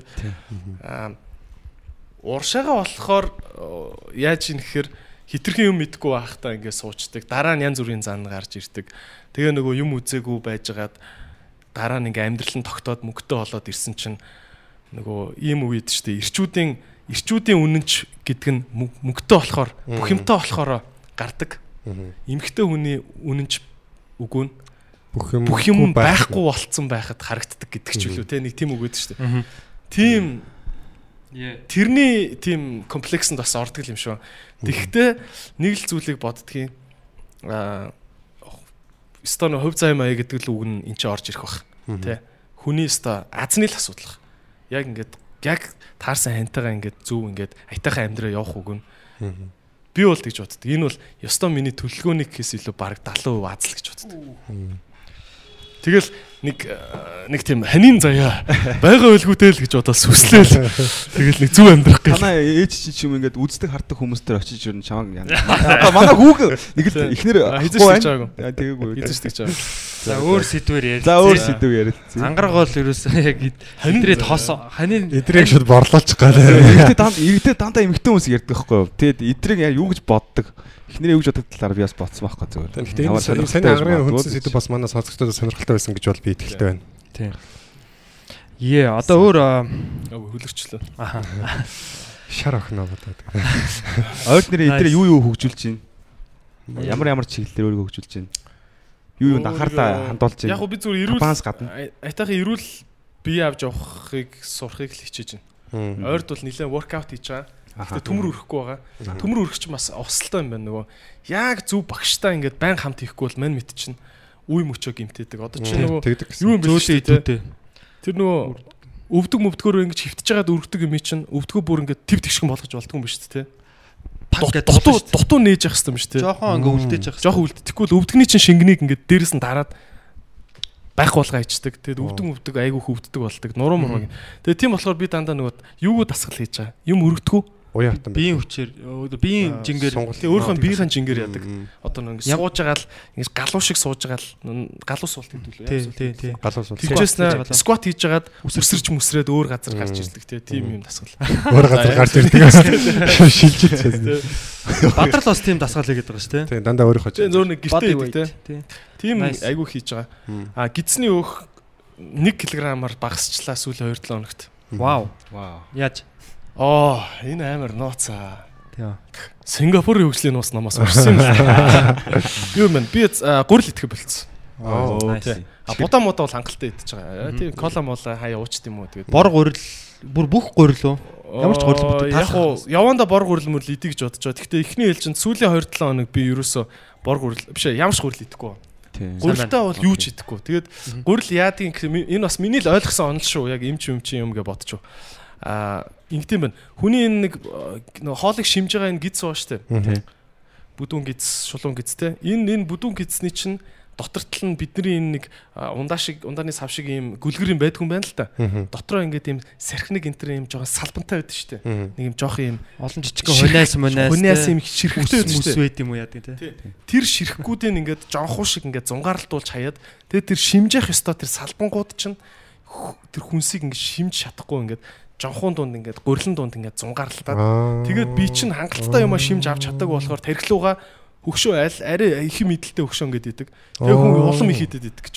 Вау. Тэгээ гурил чинь гол нь тэр нөгөө карб марбандаач биш тэр байх ингээд тий. тэр Зүгээр л хоолны шимэлтийн юм шүү дээ. тийм хоолны шимэлтийн процесс лай болд юм бэл. Манайха одоо тэгвэл энэ юугаа энэ амар цовинг бас их яах юм а те. Цөөн өстой bad food зөө. Bad food. Жинхэнэ муу хоол юм те.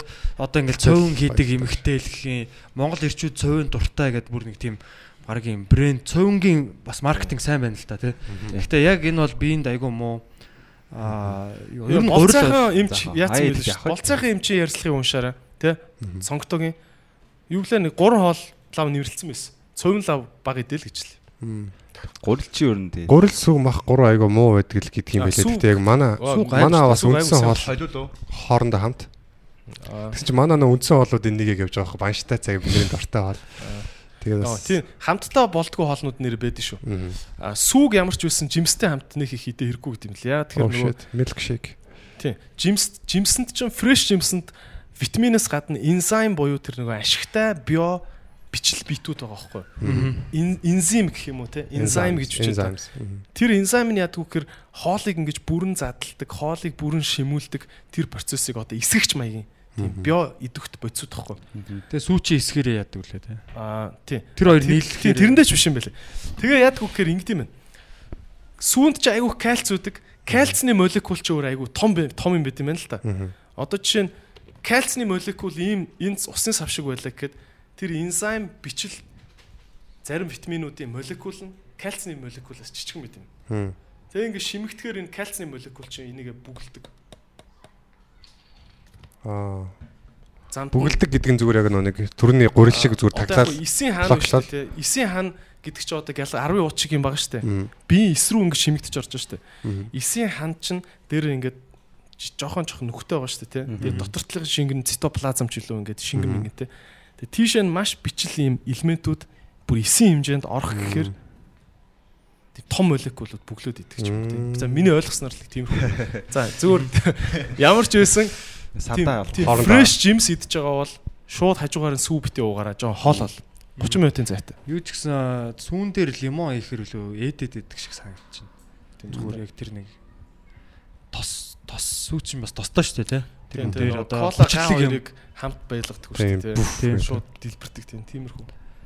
Тийм. Аа тэгэд эдрээ бид нар ер нь нөгөө өнгөрсөн жилээс ер нь ярьж байгаа л да. Одоо комедигийнхнаараа гоё ирүүл чирэг те. Юм, бакцгаая гэдэг. Бак болцгоё гэ те.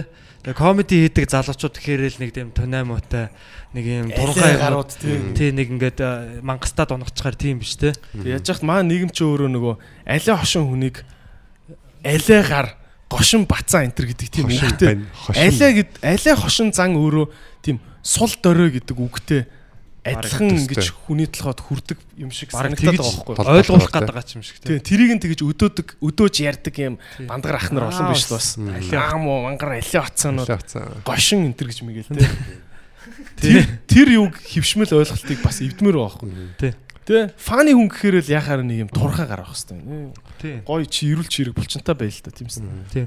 Тэгээ би энэ дээр бол бас яг одоо манай чаруулна тийм битгий сонсын одоо хоёр хөтлөгчтэйгээ бас уриалга гаргаа тий. Тийм. Тийм шүү дээ. Бүгдээрээ гоё баквалцгоё тий фитнес хөдөлгөөн. Би одоо өдөр болгон тухайгаар ингээд дасгал хийж байгаа. Хийж амар байгаа, биц тий. хийж байгаа. Би Тэгээд а, манай хоёр ч гэсэн бадрал бол ингээд бүр 6 packтай. Яг Eight pack. Тийм тий. 8 packтай. Тэр мөн. 8 pack тий.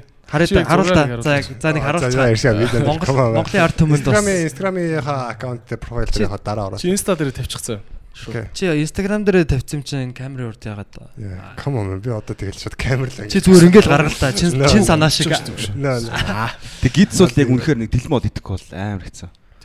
Гидсийн тасал одоо. Тийм тэгээ би одоо сахараа зогсоосон. Гурил сахар гурил будаа гурав бол уусаа бай бай болохгүй л хэдэн шиг гидс гарахгүй. Будаа гайгүй юм шүү. Би Будаа ч дил нүүрс Будаа но- калориггүй Гэх юм шүү.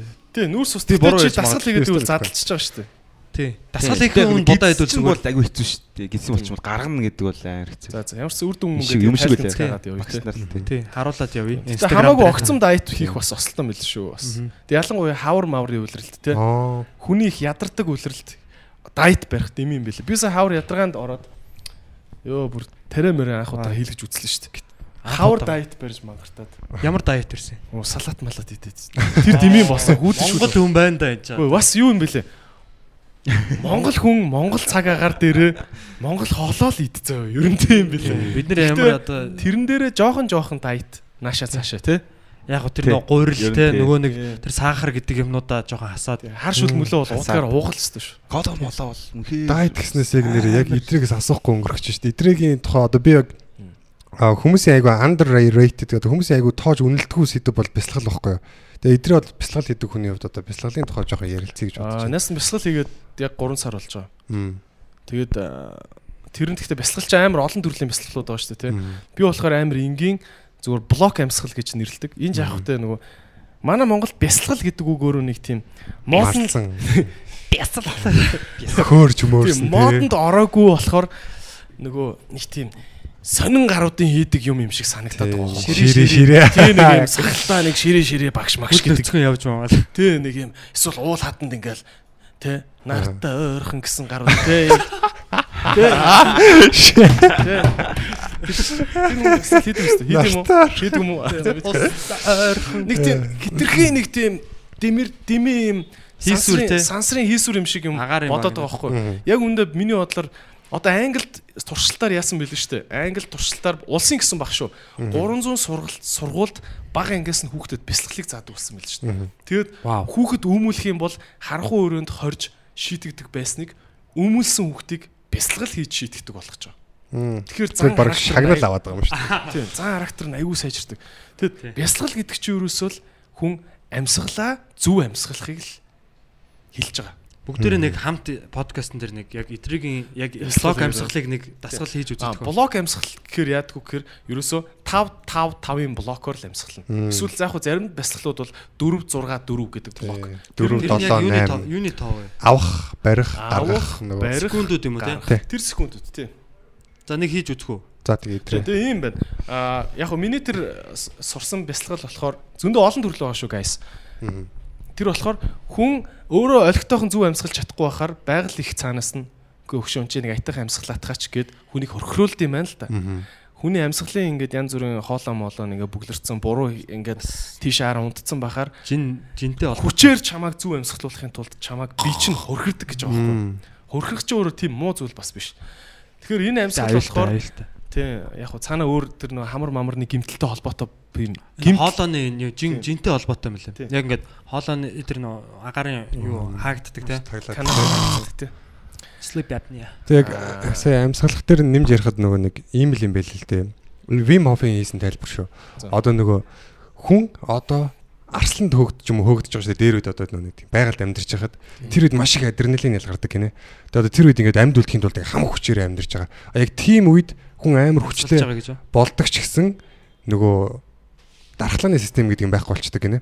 Одоо гаднаас өвчин орж ирж байгаа тэрийг бол тоохгүй зүгээр тэр арслангаас зутгах талаар бүх юм Fight or flight-ыг ярьж байгаа Тийм. Яг зүгээр тэр fight flight дээр зүгээр бүх юмаа төлөвлөждөг гинэ. Бүх юмаа зориулждаг шахдаг гинэ. гэж.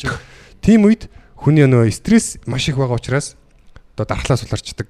Одоо тэнгууд энэ хотчлтыг дагаад маш их өвчин гардаг гэдэг чинь бас стресстэй холбоотой байж магадгүй. Стресс их байнгут дархлаа сулраад байгаа байхгүй хүмүүсийн. Яг зөв. Жижиг жижигхэн төгжрэлт гэдэг юм уу те замын одоо нэг юу нэг машин оруулахгүй байна ингээл уурлаад тэрэн дээр яг тэр нөгөө юу Арслангийн юу гарч ирээд байгаа Арслангийн тэр юу н- одоо хариу юу н реакц ингээд тий. биед нь гараад шүү дээ стресс үүсээд тэгээ дархлаа Тийм. Тэгээд яг гүнзгий амьсгалж явах үед бодож. яг нөгөө адреналин багасаад шүүлт ихсчихэд гинэ цуснах. Тэнгүүд хүн өөрөө өөрийнхөө нөгөө нэг дархлаа систем сайжруулад өөрөө өөрийгөө амжилтад явчихдаг гэж байна. Шүлт. Гэхдээ манайхаа энийг сонсож байгаа хүмүүс бид нар бясалгалын тухай бүрэн ойлголтыг өгч өгөхөр чадахгүй шүү дээ. Өөрийгөө ямар ч эрдэн боловсралтай хүн гэж бодож иж та магадгүй те. Гэхдээ та амьсгалж чадахгүй бол come on тийм үстэй. Нөө Зөв амьсгалж чадахгүй ээжж дээд боловсрал яриа яах юм бэ? Тийм болохоор зүгээр нэг их зан гарахгүй бясалгал ярддаг нэг найзаасаа эсвэл нэг бясалгалын жижигхэн дугууланд очиод Мгм. зүгээр л зөв амьсгалаа л сурчих. Тэр хэсгийг л сурчих. Тэгэл болоо. Би нэг интерьер мэрэгчлээ шүү дээ. Зүгс юм. Цогцоог. интерьер мэрэгчлээ шүү дээ. Тэгээд ингээд нөгөө нэг янз янзын ингээд баячуудын гэрийн ингээд баримтат кинонууд ингээд хараг- хардаг байхгүй юу? Долларын тэр бомбнуудын бүр ингээд амар ингээд хөрөнгө ололт хийдэг. Ингээд жинхэнэ мөнгийг өстэй амар ажилладаг өөрчлөхийн төлөө. Тэр гарууд бол зүгээр ингээд гэрдэн ингээд одоо юу гэдэг эдлэн газруудад нь ингээд заавал нөгөө бясалгал хийх нэг хэсгүүд нь ингээд тусдаа бүр амар ингээд Ээ. яг бүгд тийм байт юм л ер нь тэр долларын тэр бомбнууд бол бүгд бясалгал хийдэг хэсгүүдтэй. Тэнд л гол гол шийдвэрүүдэл яг тэнд л гаргадаг гэдээ яриад байгаа байхгүй ер нь бол. Барууны баячууд ч н одоо бүгд яг энэ өрөнд орны бидний зүгээр энэ хөгшчүүдийн нэг өвөөл хийдэг байсан гэдэг юм чинь яг үндэ одоо энэ жинхэнэ тэр Нью-Йоркийн Wall Street-ийн баячууд чинь хийгээд байгаа. Мгм. Хаа байсан энтгэхээс шар тус авч идэв шүү дээ Америкийн баячууд. Бид нар заръя л та. Бид нар заръя л та. Not, man? Одоо энэ юу амир амжилттай хүмүүс тэр нэг transcendental meditation гэдэг тэрийг их хийдэг гэдэг байхгүй. Одоо цагаа мэдэрдэг. transcendental тэрийг бас хайгаад үзээрэй. За тэгээд юу бүгдээрээ нэг амьсгалын дасгал хийчихэд тэгээд бас ярилцлага өндөрлүүлээ те. Өнөөдөр бас гой гой сэдвүүдээр бас ярилцлаа. За эдрийн удирдаар. Гэхдээ энэ яг хуу амар удаан болно л тоо. Зүгээр гол санаа нь юм Богинохоо үзүүлээ. Амьсгалаа авахта 5-ын тон дээр за ингээд 5 тав тоолж удаан авна гэсэн үг шүү заа. Гэтэ яг аль болох хөрхөрж байгаа дуу чимээг гарган заа. гэж чижэр өс гүзэгэр өстэй. За тэр мөр нь бол яг яванда засчих болно заа. Би бүр амар тим төвшөнд болоогүй. Тэгээд би тэр амар гиз мэдсэ төвлөгж мөвлөгч яг нэг тэгдэггүй. Зүгээр яг хөрхөрж байгаа чимээг гаргаад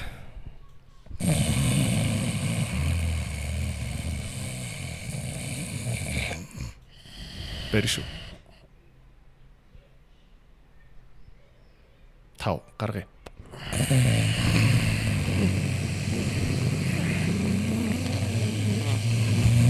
Бэршүү.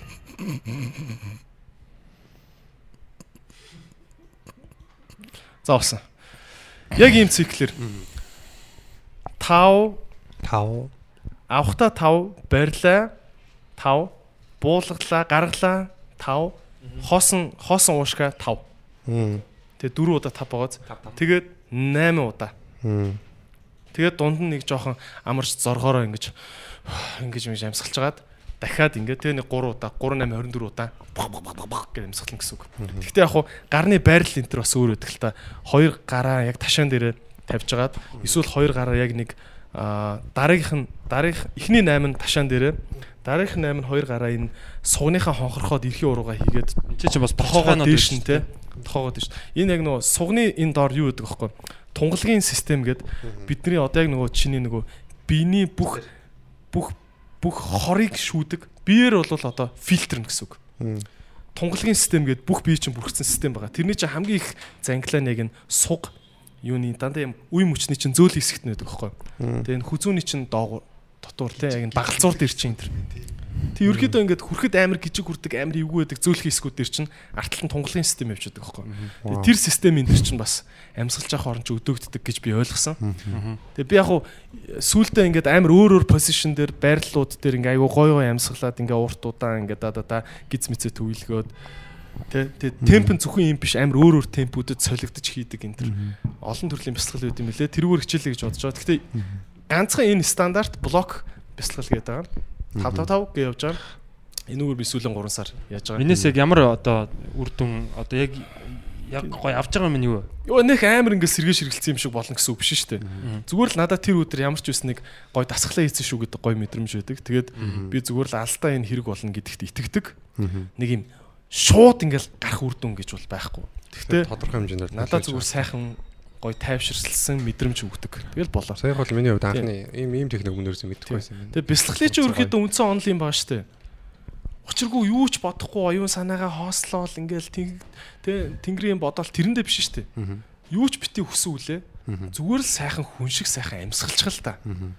Чиний биед зүгээр нэг зөвхөн биед чинь алтан сайхан биед чинь зориулсан жохоон ч гэсэн цаг хэрэг болно үстэй. Чи энэ биеийг бүхэл юмд ашиглаж энэ биеэр өчнөө ажил хийлгэж штэ. Өөрөө өөрт нь жоохон цаг 100% зарцуулчихад юу болохгүй байгаа. Тийм үстэй. Чи энэ бие рүү өчнөө олон л тэ идэх юм дуртай дург бүх юм чихэж штэ. Тийм. Тийм үстэй. Нэг итгэх минут. Зүгээр л сайхан. Бид нар бол энэ бие талхалж амьдарч байгаа штэ. Яг тэгэхээр Ер нь зөвхөн бидний энэ хотын амьдралд ч гэсэн өдөрт ингээд нэг хэдэн минут бясалгал ер нь яг мэд шууд тэр дороо мэддэхгүй ч гэсэн айгу нөлөөлөлт мэддэхгүй би хангалттай ихтэй. Яасан гэхээр би нэг 3 хоногийн курс дээр явж байгаа 3 дахь хоног дээр би ингээд нацагд орж номын санд карт нэлгэсэн байхгүй. Тэгээ одоо ингээд 5 оронтой код өгдөг. Тэгээ би тэр код мартчихад ичээд юус очихдгоос хойно оюутан бах та. Тэгээ тэр курс суугаад яг 3 дахь хоног дээр би зүгээр нэрээ нөө нацагд оржин код юу лээгээ бодсон шууд 18509 гэж шууд ороод ирж байгаа хөлгөөд тэгснэ өө shit тийм байсан шүү дээ гэж бодож байгаа байхгүй. Тэгээ би багшаас асуусан яаж ингэж толгой ингэж ажиллаад эхлэв гэдгсэн чинь зүгээр чи ингээд өдөр босч ирээ өглөө босч ирээд бясалгал хийж байгаа хоолой чинь цаанаас нь бэлдсэн байгаа орой чинь бэлдсэн байгаа тийм учраас чи ингэ санаа чинь зовхгүй байгаа учраас толгой чинь ингэ бүрэн потенциалаар ажиллаж эхэлж байгаа ингэж байгаа байхгүй. Тэгэхээр бид нар одоо ингэ 3 хоног бүх ажлаа хаяад бясалгаж чадахгүй ч гэсэн зүгээр тэрнээс бага хэсгийн ч гэсэн гэртээ авчираад тэнцэнэ бясалгаж ивэл бидний амьдралд нөлөөтэй байхгүй юу? Тэтгэхгүй ч гэсэн би нөө нэг ийм арга хэлсэн. Би ч нөө барилга шүү дээ.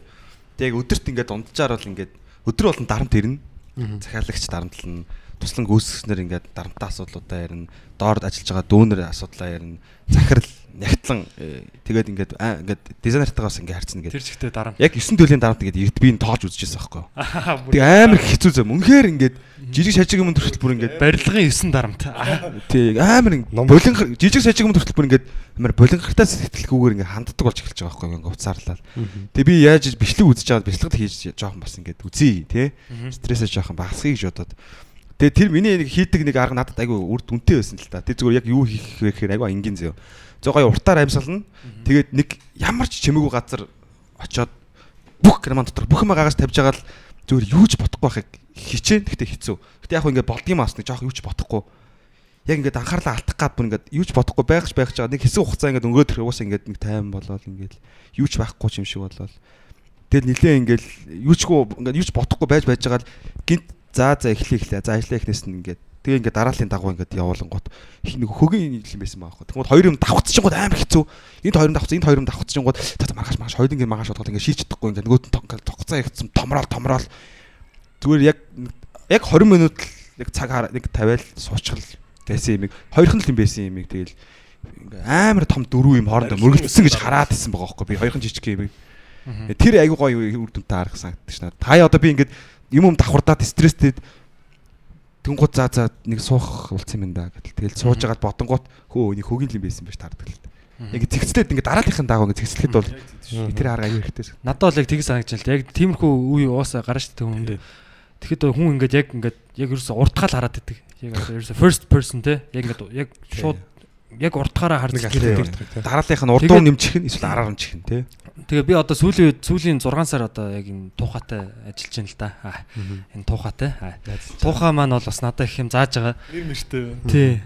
Тэгээд нөгөө яг одоо чинь би гэрээсээ шууд гарах уу эсвэл дасглаа нэг 20 минут хийж гарах уу гэдэг сонголт байгаа байхгүй. Тэгээд яг ингээд за 20 минут гайгүй штэ тий. Яг ингээд дасглаа ингээд хийгээл янгууд яг тэр нөгөө амьсгалын дасгал ялч юу хийж байгаа хүн өргөхдөө амьсгаа гаргаал тий. Яг та амьсгаагаа аваад яг нөгөө тэр дасглаа хийгээл тарих ингээд хүчил төрөгчөөр зэнэгдэл Тэгэхэд яг би яг ингээ бүх юмыг ингээ шууд яг урдаасаа биш би ингээ өөрийгөө баг ингээ тоглоомны нөгөө нэг юм гурав дахь одоо этгээдээс харж байгаа байхгүй юу тий өөрийгөө хойноос нь ингээ харж байгаа тий Оо энэ болгон чи надад зүгээр тохиолдож байгаа юмнууд юм байна шүү дээ. Энийг гой менежлал яач те болж. Тэгээ өөрийгөө гаднаас нь ажиглаад тэнгуү чин бүр яг ингээд инээдтэй санагдчих эхэлж байгаа юм чи. Яг өөртөө илүү дасгал хийж явахдаа бэст амьсгалын дасгал хийж байгаа учраас тэр нь батаг бол бясалгал болсон байгаа байхгүй нэг төрлийн тий. Одоо энэ яг бясалгал шиг. Одоо энэ залууч одоо ингэ залуучууд ингэ бид нар ингэ нэг юм ер нь хүн төрөлхтний түүхэнд ингэ усанд орж их үед амар их тийм санаа төрдөн шүү дээ тий. Тэр чинь нэгдүгürt ингэ би н амарч байгаа хоёрдугаарт ингэ өөрийнхөө энэ өдөр тутмын амьдралаас сатарч байгаа байхгүй юу. Тэгэд тэр зүгээр усанд орж явах тэр тэр орж ирдэг санаа бясалгал хийж хад бүр хамаагүй хэд дахиад орж ирэх байхгүй. Тэгээ нөө дасал гиснээс нэгэд Манай ингээд нэг залуучууд шиг масаараа л яг одоо онд амтай болгоно л фитнест явна гэж ярьж байгаа яг үнэ хэлэхдээ залуучууд. Гэхдээ яг явж байгаа хэсэг гэж бас байгаа. Явахгүй байгаа. Яриад яваад байгаа гэж хэсэг байгаа. Сүүлийн 3 жил за нэг фитнес явна гэж ярьчлаа дөө гэж явж байгаа ч хүмүүс болж байгаа байхгүй. Яг үнэ би хөдөлгөөн хий. бүр хөгжсөн Би хөдөлгөөн хийгээд. Гэтэ тэр яг хүмүүс нөө нэг тасал хийн гэсэн бодлондоо э, дийлдэд байгаа байхгүй. Яг тэр нэг ядарна гэдэг. Зүгээр л хийчихгүй. Яг эхний хоёр хөдөлгөөн хийгдэл цаашаага оо ингээл тэр чинь энэ байдлаараа л ингээл үргэлжлэн ядруул амраа. Тэгээд жоохон амархад буцаад хийх өөрөө хүснэ автоматар. Яг тэрийг л ингээд тэр нь ингээд дийлдэд байгаа. Айгуу сонио. Тэгээ ер нь удаа тусмаа ер нь тэр нь холдоод байгаа хөтэй өөрөөс нь одоо фитнест явна гэдэг яриад ах тусмаа л холдоод байгаа. Тэр бодлын аймаг богинохон байх юм бол уул нь золон багтаа байхгүй. Тийм бах тийм. Ингээд их бодчихгод дийлдэжээд байгаа байхгүй бодлондоо ингээд дарагдаад ингээд 3 Тэгээ тэр чинь яг яг амьдралын бүх бүх талбарууд яг адилхан зарчим байгаа даа байхгүй. Яг зүгээр хийгээл юм бичин гэрийн даалгавраа хийнэ гэжсэн бол за та хийндэ хизээ эхлэндэ гэж бичээл эхэлчих. Бууз бууз итгэж гисэн тийм байд үстэй. 10 буузыг за хоёрыг л ич гингүүд мэдчихсэн шүү дээ. Тэгэхээр яг зүгээр эхлэх хэрэгтэй юм байна те. Залуусаа бити юмыг хоошин тавиараа бяцлал хийгээрээ аа те. Тэгээд гоё харилцаагаа гоё амьд байлгаараа харилцаж байгаа хүмүүстэйгээ те. Аа үнэхээр гоё. Тэгээд бас манай эдрээ бас шар охин сонирхт юм байна. Ее ее ее. За тэгээд баярлалаа. Цаг гаргаж оролцсонд баярлалаа. Тэгээд эдрээдээ амжилт хүсье. За thanks guys. Удахгүй бас гарах гэж байгаа ямар нэгэн гоё мэдээлэл байна уу? Аа за яах вэ? Нэг айхтар мэдээ байхгүй те. Тэг ерөөд ажиллаа игээл явж байна.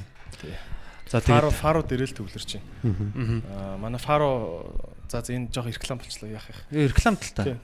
Фаро дээр бид нар үйл ажиллагаагаа 3 дахин томруулах төлөвлөгөөтэй байгаа. Энэ ондоо багтаад. шин салбар манах тийм манах одоо яг 50 50 ажилтнтай байгаа. Аа манах энэ ондоо багтаад 80лаа болно гэсэн төлөвлөгөөтэй байгаа. Дахиад 30 шинэ хүн ажилд авж байна. Тэгэхээр англи хэлний багш багшийн аа юу тэ оронтой хангалттай их байгаа. Тэгэхээр манай HR @farocig-ийн рүү CV-гээ явуулаарай. Тэгээд манай HR-ийн менежер а, CV-г чи хянаад ингээ хоёр хоёр а, дамжлагтай ярьцлага товлоод тэгээд үүний дараа а, манай багт орох боломж бас нэгдэн шүү. Тийм болохоор цалин ч гэсэн ерөөхдөө сайн гэж бол хэлнэ. Тийм. Тийм байна да. Реклам гэхээсээ ч илүү зүгээр зар сурталчилгаа. Биш ээ зар тий, Ажлын Би байр. фарад явж байгаа. Тэгээд гоё байгаа шүү дээ. ер нь. Тэгээ айгу сонирх. Ингээ багш нарын гэхдээ яг би бол өмнө 2 удаа англи хэлний дамжинд яв ингээд курст явж байсан байхгүй юу. Яг тухайн үедээ сураад автобусны буудалд өөртөө ярьж үзэж мүзээл ингээ гацж байна. Тэгээ мартцсан л. Тэгээ одоо явж эхэлж байгаа бас айгу гоё байгаа. Тэгээ гэхдээ багш нарын арга барил өөр байлээ. Яаж бэлдсэнийг бол мэдэхгүй. Гэхдээ ямар ч нүдэнд ингээ харагдаад ингээ те. Тэгээ юмд ингээ дүрсч мүрсэж байгаа машин only ингээ машинаас ингээд оранж моронж дүүр юм гоожоод энийг цэгслэх хэвээр те тэргээл амар ингээд сонь сонь юмудаа толгоор уучи ингээд ингээд Тэр нэг гаж гаж юм уу ингээд чихэн шүү зураглууд чихэн шүү сэтгүүнд тэр ингээд арай байж боломгүй юм чихэн гоо тэр чинь хүн мартахгүй юм шүү тэр үг чинь ингээд нөгөө нэг тэр arrange гэдэг үг чинь тэр оранж болоо тэр тэр ингээд гоожоо тэрийг цэгсдэг хэвээр тэргээл мангар гоё л орд юм байл ер нь бол. Тэр багш нарыг гоё бэлдсэн байлээ. Багш нар бол илдэг. Сургалт арай өөрөөр байл Зүрэг. хамаагүй үнэтэй бол Сонсогчдод зөвөр сонирхуулж хэлэхэд айгу сонирхолтой факт хэлэхэд яг манай одоо энэ подкастын студи яг доотлын давхарт яг харалтаа доор манай эдрэгийн фара одоо сургалтын төв офис байдаг байхгүй. Тэгэхээр бас эдрээ маань бүх цаг үеийн турш бид нарт хамт баг байсан байна. Тийм юу ман- манай комедигийн юу чин офс чин фарогийн нэг ширээг түрээсэлдэг байлаа шүү дээ. Яг дээр нь те. Энэ баг фарод үйсэн ширээ шүү. Фарогийн ширээ. Цагаан. Манахаас ингэж хэлсэн байдаг. Энэ яг яг манай найзын ширээ. Энийг сайн хадгалж яваарай тий. Тэгээд Хямдхан өгчээ. За баярлалаа залуусаа битгий сонс подкаст байлаа. Эдрээдээ баярлалаа. баярлаа Битгий сонс. За уулзъя. Йоо бүх хүнд баярлалаа сонссон те.